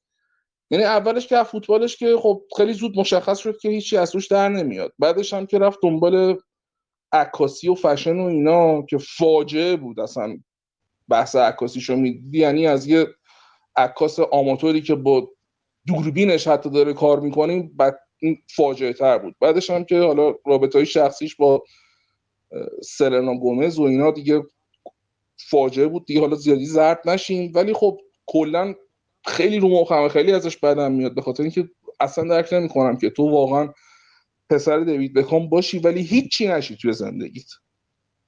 چقدر هیچی رو با تاکید میگین جفتتون؟ آخه خیلی آخه ببین خیلی حرف لحظه- دلش میسوزه. دقیقا تو حالا جایگاه اجتماعی نمی‌دونم پرستیژی که پدرت داره همه اینا رو تو در اختیار داشته باشی. نمیگم فوتبالیست اصلا بحثم سر فوتبالیست شدن نیست. چون حالا یکی استعدادش رو داره مثل هزاران فوتبالیستی که دیدیم پسراشون هم اومدن فوتبالیست شدن و یک دهم پدرشون نشدن. اینو نمیشه خورده گرفت. ولی اینی که تو توی جایگاه اجتماعی هم بازم همچنان چیزی نباشی و همچنان بعد 20 و الان دو سه سالشه دیگه. همچنان تو رو فقط رو حساب پدرت بشناسن. واقعا خیلی بی, بیلیاقتی تمومه که این پسر جایگاه اول رو داره به نظرم. بعد خیلی خانوادش هم دوست داره. مثلا همین خانومش شراب دوست داره رفته براش یک چی بهش میگن؟ واینری خریده کلا زده به نام زنه شراب سازی اصلا همون موقع که رفته بود رئال مادرید اون کوچه ای که منتهی می‌شد به ویلاشون توی مادرید و هدیه تولد رفت کوچه رو به اسم ویکتوریا زد. یعنی از اولش هم خانواده دوست بوده همیشه هم خودش هم گفته دیگه از اول هم آدم چیزی نبوده مثلا رفیق بازی نبوده که تو اوج دوران درخشش و محبوبیتش مثلا بیفته دنبال حالا عشق و حال و پارتی رفتن و این جوجا از اولش هم عشق اینو داشته که مثلا زندگی زناشویی تشکیل بده و مثلا بچه های زیادی داشته باشه و از اولش هم همینجوری بوده. و خیلی جالبه که یه همچین کاراکتری با این همه زیبایی و پرستیژ و جایگاه اجتماعی و این همه محبوب ولی انقدر آدم درست آدم خیر و اصلا اون غروری نداشته باشی. این اینش هم خیلی برای من جالبه در مورد خود دیوید بکام. تو صحبتاش توی حالا این ریالیتی شوهایی که من ازش دیدم اصلا یه ذره غرور تو این آدم نیستش. هیچ وقت من همچین چیزی ازش ندیدم. در صورتی که هر کی یک مثلا کریس رونالدو رو نگاه کن غروری که داره با اینکه حالا از لحاظ استایل حداقل بخوایم حساب بکنیم گرد پای دیوید بکام هم نمی‌رسه ولی یه همچین غروری داره. بکام هیچ وقت همچین غرور کاذبی نداشته با اینکه پتانسیلش رو داشته از همه نظر. دو تا سریال محبوب داره Friends و Office که مهم. می‌خواستم من فقط Friends رو دیدم. اگه شما جفتتون جفتشون رو دیدین این این سریال چجوریه داستانشون؟ که این وسط یه سریال هم معرفی کنیم. کدومو دیدی هادی؟ جفتش. کدومو بیشتر دوست داری؟ Office. جالبه. Friends واقعا یه اثر لوس و دوستش نداری؟ نان کمدیه من دو بار Friends رو دیدم. ولی دوستش نداری.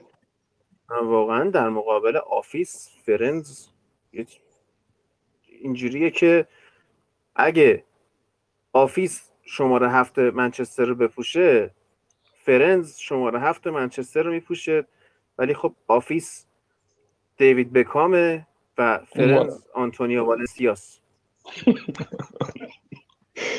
من البته بگم من هنوز Office رو تموم نکردم. من فصل سه هم فصل سه قسمت 15 16 هم پس نمی‌تونم کامل نظر بدم. ولی یه اون حس صمیمیت و اون رگه‌های رومانتیکی که Friends داره رو Office نداره. Office در عین خشک بودن خیلی خوبه. نه که بد باشه. من از همون فصل اولش با اینکه خیلیا می‌گفتن مثلا تا فصل سه و چهارش ببینی بعد عاشقش میشی ولی من از همون فصل اولش از همون قسمتی که اینا شروع می‌کنن بسکتبال بازی کردن خیلی خوشم اومد از سریال و با اختلاف بیشورترین آدمی که توی کل تاریخ سینما و تلویزیون دیدم توی این سریال داره نقش آفرینی می‌کنه. ولی نمی‌دونم. میگم حالا نمی‌تونم نظر دقیق بدم. ولی خب جالب این رینیونش هم دیدی؟ فرنزو نه. نه. میلا تو هم ندیدی نه؟ من هنوز ندیدم نه. ولی بکام جالب- بود توش. آره دیگه حالا من همین تیکه بکامش رو می‌خوام بگم. اه، بکام از فنای شدید سریال دیگه. بعد میگه که مثلا ما هر موقع می‌رفتیم و همچنان هم هر موقع میرم مسافرت دارم برای خانواده تعیین میشه یه قسمت فرندز رو می‌ذارم. اون اون قسمت فرندز که من از همه بیشتر دوست داره قسمتیه که یه, مه- یه دعوت کردن راسو برای یه مراسم بعد هی میاد تو اتاق میگه آقا حاضر شین زودتر دیر شد دیر شد. بعد-. جویی میره همه لباسای چندلر رو میپوشه با چندلر سر مبل دعوا می‌کنن اینا. محبوبترین اون قسمتش هم اونه و خودشو از لحاظ شخصیتی بین این شیش نفر خیلی شبیه مونیکا می‌دونه. یعنی من اون وسواس اون تمید کردن و اینا رو به شدت دارم مثل مونیکا. آره این داره وسواس فکری عملی و یعنی همه چیز باید منظم و سازمان یافته باشن یا جفت باشن. بعد سه تا یخچال دارن غذا جدا سالاد جدا مشروب هم جدا تو خونهشون. و میگن که اگه که مثلا میره هتل اول وسایل رو تمیز می‌کنه درست می‌کنه جاشون رو بعد میره توش. بعد میگه آخرش الان دیگه راحت شده. یه وسواس عجیب غریبش یه چیز کاشته‌هاش هم جالب- همینطوری تمیز می‌زد آره کا- این آره تمرین دقیقا. می‌دونی چجوری تمرین می‌کرده؟ یه تایر لاستیک آویزون می‌کرده گوشه دروازه بعد میافتاده رو دیگه. یعنی انقدر می‌زده می‌زده که مثلا توی هر part تمرینیش مثلا ده تا را بندازه تو تایر بعد تمرین تموم می‌کرده. همیشه اولین نفر طبق گفته های حالا همتیمی ها همیشه اولین نفر میومده تو زمین تمرین رو آخرین نفر به زور مینداختنش بیرون. یه وسواس جالب دیگه ای هم که داره اینو ویکتوریا توی اینستاگرامش فاش کرده اینه که خیلی لگو دوست داره و اینه که وقتی لگو می‌خره تا تمومش نکنه نمی‌تونه بره بخوابه. یعنی شده مثلا رکورد داشته 70 ساعت مثل که مثلا بیدار بوده تا یه لگو رو تموم بکنه بعد تازه بتونه بره بخوابه. همچین موارد. آره، جالبی هم داره. آقا برگردیم به خود حالا بحث فوتبالیش خیلی دیگه رفتیم تو حاشیه. نظر راجع به دوران رئال مادریدش چیه؟ دنبال نکردم. اصلا؟ اصلا انقدر ناراحت بودم که این رفته که اصلا فراموش کردم تیمی به اسم رئال مادرید وجود خارجی داره و هیچ وقت نه در موردش مطالعه کردم نه اصلا نگاه کردم بازیاش تو رئالو فقط highlight بازیش توی رئال برای من اون پاس گلیه که از وسط زمین به به رونالدو داد. زیدان داد. اون که به زیدان زید- داد. آره. اون پاس گل به رونالدو هم دیدی؟ آره ولی خب اونی که پاس وسط زمین سرزرب می‌زنه نه از این جهت گفتم ام. که گیری کرده بودن توی طرفداری بین طرفداری رئال. اونو به عنوان بهترین پاس تمام دوران تاریخ باشگاه انتخاب کردن. اونی که برای رونالدو فرستاد. آره. خب. آره ولی خب ما بهتر از اونم دیدیم. همین خیلی خب. واسه من شاخص نبود. دقیقا. پاس ما پاس اریک کانتونا به دنیس اروین رو دیدیم که فوتبال رو در دو تا حرکت تعریف کرد. یکی از گلهای محبوب من تو تاریخ فوتبال گلیه که باز اینم می‌تونه به عنوان کاندیدا در کنار اون پاس اریک کانتونا هم کاندیدای بهترین گل تاریخ باشه هم بهترین پاس گل تاریخ. گلی که دیوید بکام از کورنر می‌کشه و داخل محوطه نمی‌کشه بیرون می‌کشه برای اسکولزی. که استاد سرزرب اونو شوت می‌زنه و گل میشه اصلا تعریف فوتبال بود اون. این به کی بود؟ به یادم نمیاد. گل تو ذهنم هست ولی به کی زدش رو یادم نمیاد. آره منم یادم نیست. با لباس آبی هم بود یعنی آره میهمان آره بودیم جایی. تو اولترافورد نبود. آره. به لیورپول نبود؟ نه نه یه تیم گمنامی بود. تیم کوچیکی بود. نمی‌دونم. الان گل دقیقا تو ذهنم هستش. آره. گل به بود. گل به لیورپول گل معروف به لیورپول که مد نظرته هم اریک کانتونا زده. آره آره که یه حالت عقبگردی میده به خودش و بعد ام، سرزرب می‌زنه. آره اون چه گلیه واقعا. آره. من یه چیز جالب بگم در مورد هادی میلاد هم تو بدونی هم دوستانمون بدونن. می‌دونید هادی به غیر بازی منچستر یونایتد و تیم ملی انگلیس هیچ فوتبال دیگه رو نگاه نمی‌کنه؟ یعنی تو لیگ بگو انگلیس رو می‌بینم حالا. یعنی تو بگو فینال جام جهانی رو ندیده. بازی ایران و پرتغال و اسپانیا رو ندیده میلاد. یعنی تا این آره، این بازی اصلا بحرین هم ندیدین؟ دیشب. بود. دیشب بود؟ آره. یه ماجرای دو تا ماجرا در مورد تیم ملی ایران براتون تعریف کنم لذت ببرید. چشم. اولیش بازی ایران و اسپانیاست. که توی مارمزون بود و ما چهار نفری من با سه تا از رفیقام اینجوری بودیم که مارمزونا من می‌رفتم دنبالشون برشون میداشتم از نقاط مختلف شهر یکی سمت فردیس یکی سمت باغفیز و یکی سمت در واقع شرق تهران دیگه سمت هنگام. اینا رو. برمی داشتم آره. یعنی قشنگ شبی 300 400 کیلومتر رانندگی می‌کردم. بعد قبل افطار داشتم بگو قبل افطار دیگه. یعنی نه. بگو که نه. بعد افطار خب باز یه ذره قابل تحمل شد. آره. اینا رو جمع می‌کردم. یه مکانی که مشترک باشه وسط باشه جمع می‌شدیم. می‌رفتیم اکباتان. و توی این این ور فاز سه اکباتانه یا فاز دو یادم نیست. همین سمت چپ دیگه روبروی مگامال. توی حیاتای اون مجتمع یه جایی که حالا نور نباشه و پلیس نباشه و اینا ما میشستیم به پوکر بازی کردن و حکم بازی کردن و اینا. بعد شب بازی ایران و اسپانیا هم همین برنامه بود. یعنی ما هیچ کدوم نمی‌خواستیم بازی رو ببینیم. بعد رفتیم اکباتان رو نشستیم و آقا ما افتار قبلش رفته بودیم. بولوار فردوس یه چیزی همینجوری خورده بودیم و آبم زیاد خورده بودیم. خیلی هوا گرم بود. اونجا که نشسته بودیم یه دو دست بازی کردیم و بعدش دستشوییمون گرفت گلاب بروتون گفتیم بریم مگامال دستشویی. چون صحرایی کار زشتیه. گفتیم بریم مگامال دستشویی آقا ما رفتیم. من با یکی رفیقام رفتیم تو اون دوتای دیگه موندن بیرون. بعد اون دوتای دیگه رفتن کیف پولشون و گوشیاشون رو دادن دست ما. ما منتظر بودیم که اینا بیان دیدیم یهو مگامال شلوغ شد. چه خبره؟ سینما داره بازی ایران و اسپانیا رو پخش می‌کنه. اما گفتیم که بریم سینما. بلیط هم که نداشتیم. من این رفیقم خود داشت دست دست می‌کرد. گفتم خره بیا بریم.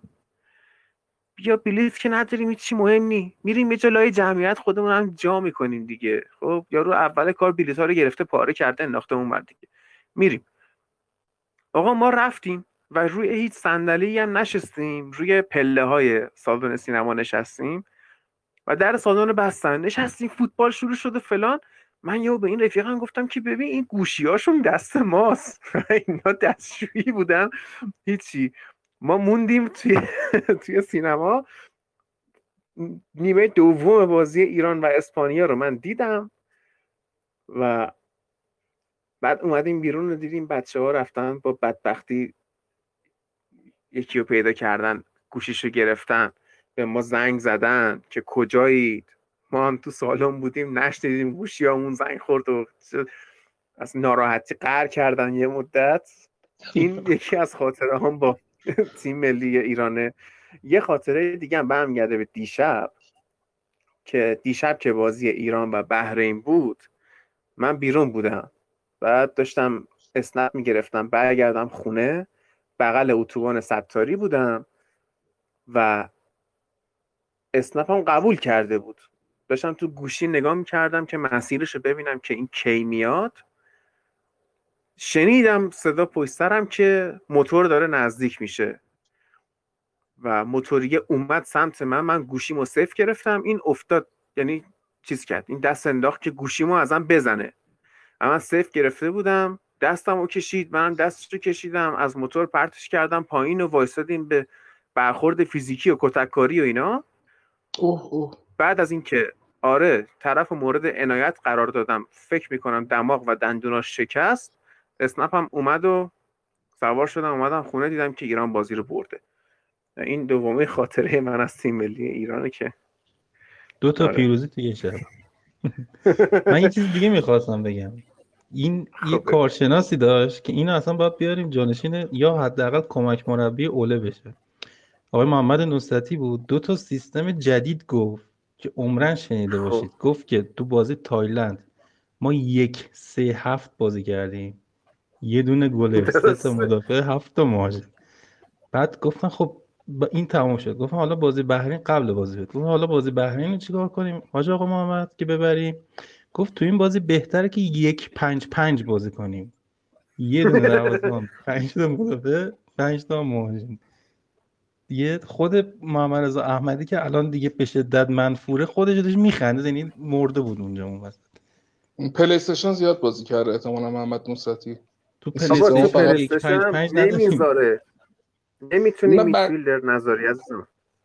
من بچه خواهرم مثلا همچین ترکیبایی میچید. وقتی می‌خواستم باش بازی بکنم مثلا هفت دفاع میذاشتی و آره نمی‌ذاره بیشتر از پنج تا بذاری ولی خب این کشون نقب دیگه تا جایی که می‌تونست.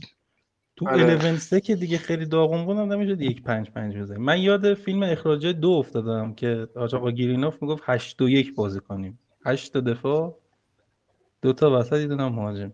از اون برداشت. جالبه که حالا دروازه‌بان هم جزء سیستم حساب کرده. اینم خیلی در نوع خودش جالبه. آخه نه بیرانبند می‌تونه بعضی موقع بیاد دفاع سویپر بهش میگن چی میگن از اونا بازی کنه آره. بازی با پاش هم که در حد نویره به خاطر گفت زشته اصلا اون رو حساب نکنیم. خجالت آره خلاصه که- که من طرفدار تیم ملی انگلیسم و منچستر یونایتد. بازی های لیگ انگلیس رو دوست دارم نگاه می‌کنم ولی خب فوتبال های دیگر رو دوست ندارم. آقا یه من دو تا سوال دیگه بپرسم. اگه خودت نکته هم حالا بعدش داری بگو. اون highlight اصلی دیوید بکام توی ذهنت وقتی بهش فکر می‌کنی تو منچستر یونایتد کدوم صحنه است؟ گلی که به اورتون زد روی ضربه کاشته که وین رونی دیوار دفاعی بود. فینال جام حذفی بود اگه اشتباه نکنم. فکر کنم. آره. و highlight. highlight توی تیم ملی. قطعا کاشته به یونان. چه کاشته میگم واقعا. البته highlight توی یونایتد اون خوشحالی گلش با لباس سفید بعد از کاشته که توی نیوکمپ بارسا زد هم بسیار زیبا بود. اونم خیلی تو ذهنمه. و همچنان حسرتش رو بخوریم دیگه که چه خاطرهایی می‌تونستیم باش بسازیم ولی خب نشد دیگه. دو تا هایلایت دیگه هم تو ذهنم هست. یه دونه بازی سال 2010 منچستر با میلان. که برگشت به اولترافورد و هوادارهای قدرشناس یونایتد بنرهای به خانه خوش آمدی براش گذاشته بودن و وقتی که به عنوان تعویزی وارد زمین شد از شدت گریه حتی نمی‌تونست درست بازی کنه فکر کنم اونجا بود آره. که فهمید چه خریتی کرده که از؟ یونایتد رفته چه اتفاقی افتاده واقعا آره و یه highlight دیگه شب خدافظیش از فوتبال توی اون شب بارونی توی پاریس سن ژرمن که من واقعا خودم اون شب گریه کردم که گفتم منم دقیقا کردم. آره. تو می‌تونستی پیش خودمون باشی. یه پنج دقیقه ای هستش. حتما دیدی هادی که یه دونه دوربین مختص پنج دقیقه آخری که توی زمین هستش رو گرفته که حالا هر بری. میچرخه دیدی حتما خیلی ویدیو معروفیه. من آره، این آره. ویدیو هنوزم که هنوزه اگه ازم بپرسی غمگین ترین فیلم ویدیو تصویری که توی کل زندگی دیدی چیه؟ برای من اون پنج دقیقه است. یعنی اون حالت شوکی که بهش وارد شده که داره یعنی براش واقعیت پیدا کرده که خب نه دیگه مثل که قرار همه چی تموم بشه. و خب اون مثال معروف هستش که میگن فوتبالیستا دو بار میمیرن یه بار موقعی که فوتبالشون تموم میشه و یه بار موقعی که حالا به مرگ طبیعی فوت میشن. اون لحظه مثل این که تازه داره متوجه میشه داره لمسش می‌کنه که قراره به چه نقطه‌ای برسه. هر سری من هنوزم که هنوز بعد این همه سال می‌بینم قشنگ حالم بد میشه. خیلی ویدیو تلخیه. آره. من حرف زدن در موردش هم تلخه یعنی می‌دونی؟ خیلی فرق می‌کنه بین بکام و بقیه بازیکن ها مخصوصا برای من که با بکام فوتبالی شدم. اون لحظه مرگ اول دیوید بکام انگار که من هم یه بار مردم یعنی دقیقا اونی که- می‌دونم چی آره. یعنی می‌دونی اون که من که دیگه نمی‌بینم. اون لحظه آخری که آنجلوتی بغلش می‌کنه آنجلوتی چشماشو روی هم می‌ذاره اصلا خیلی تلخه خیلی تلخه. من سر خدافزی هیچ بازیکن دیگه ای حالا درسته که خب عاشق بکامم. مثلا بکام بوده که همه چی رو برای من تا به این تمام این عاشقیایی که با منچستر یونایتد کردم همش با بکام شروع شده. یعنی همچین جایگاهی برام داره. ولی هیچ چیز دیگه ای ندیدم که انقدر غم توش باشه و تا اون موقع من هیچ وقت نتونستم درک بکنم که واقعا چه بلایی سر یه فوتبالیست حرفه‌ای میاد وقتی به این نقطه می‌رسه و چقدر می‌تونه براش سخت باشه. ببین اریک کانتونا از فوتبال رفت. خیلی همه رو شوکه کرد. آره با یه تصمیم ناگهانی آره.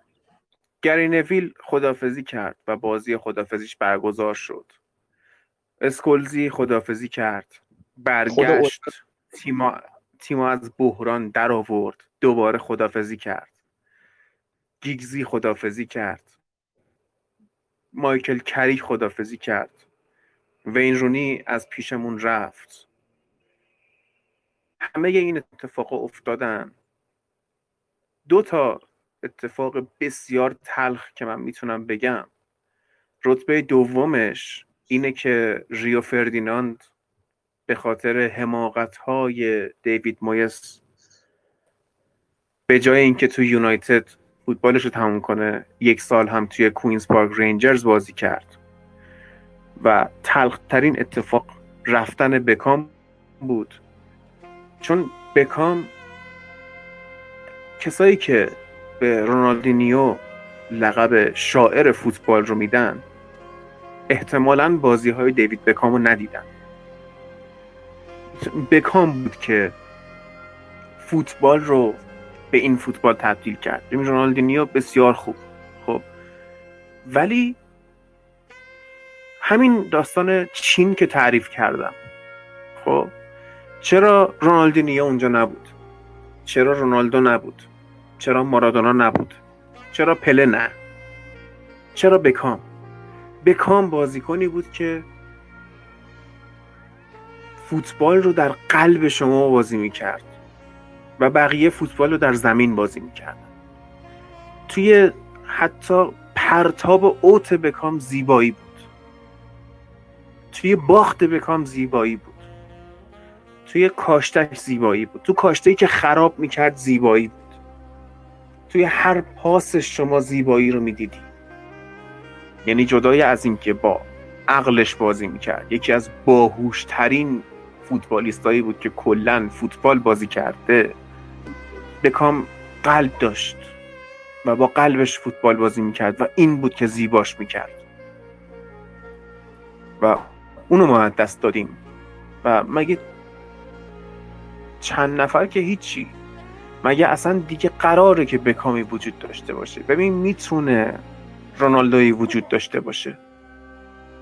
مارادونا می‌تونه وجود داشته باشه.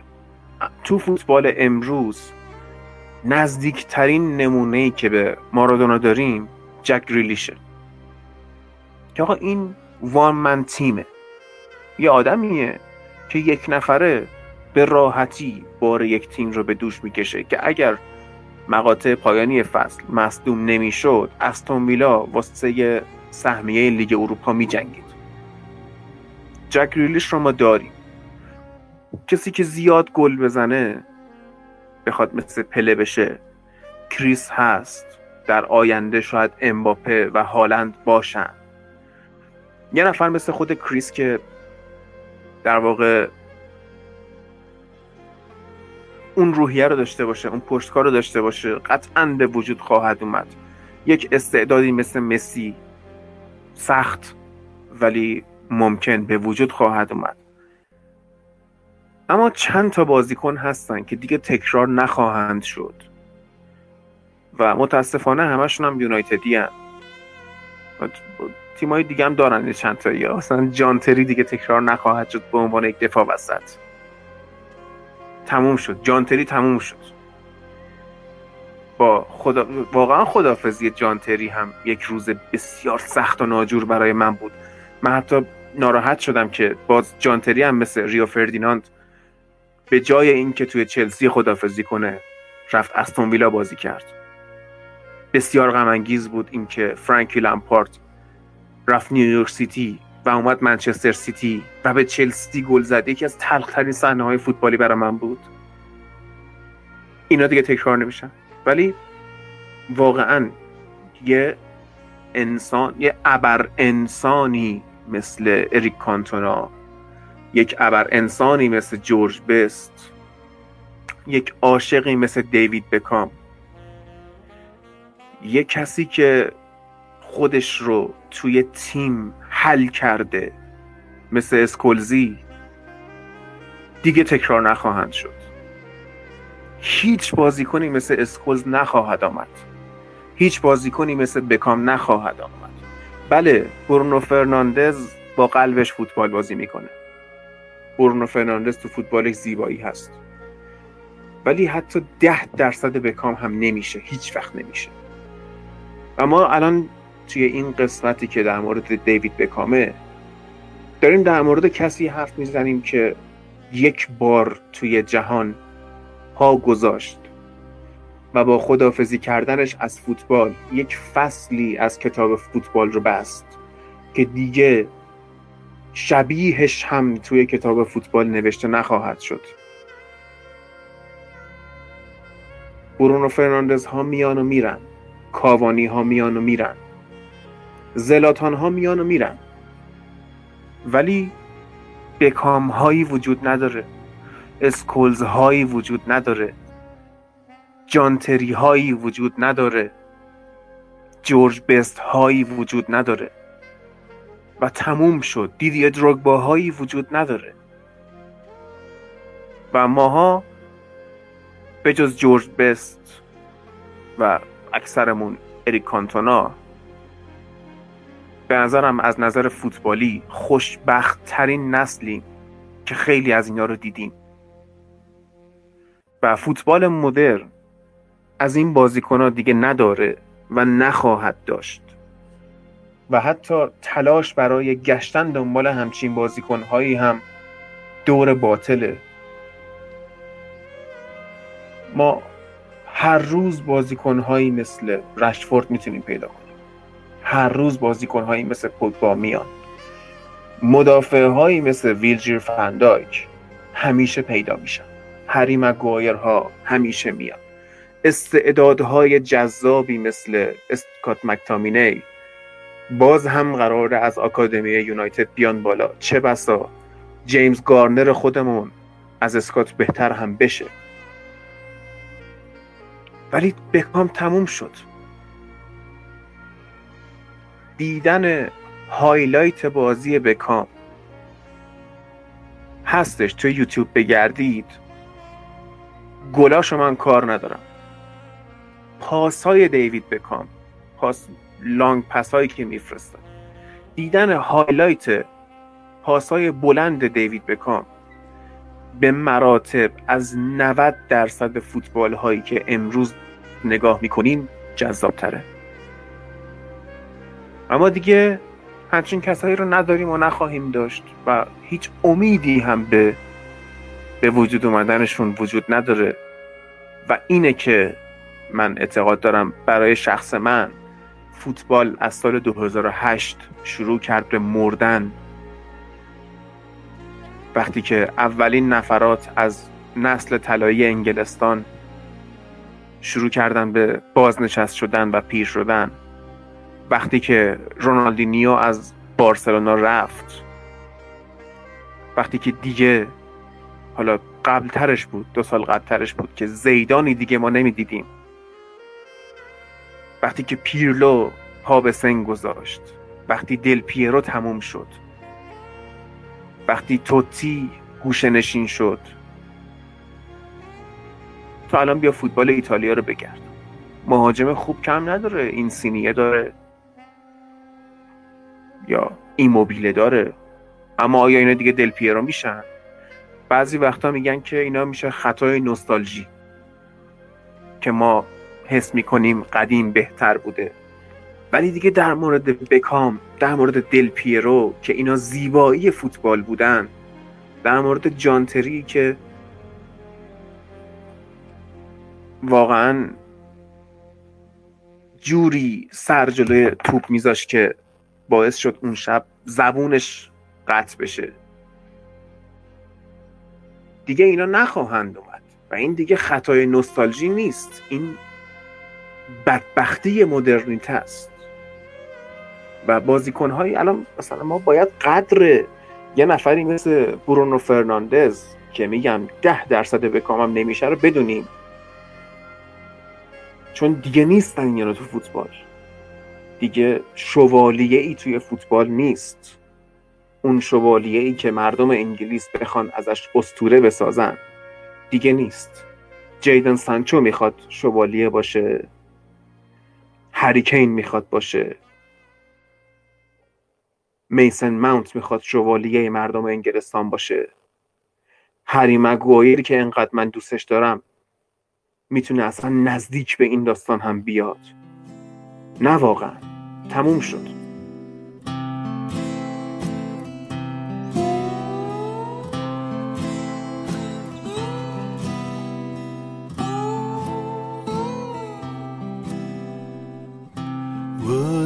This do to make it alright? While sleep has taken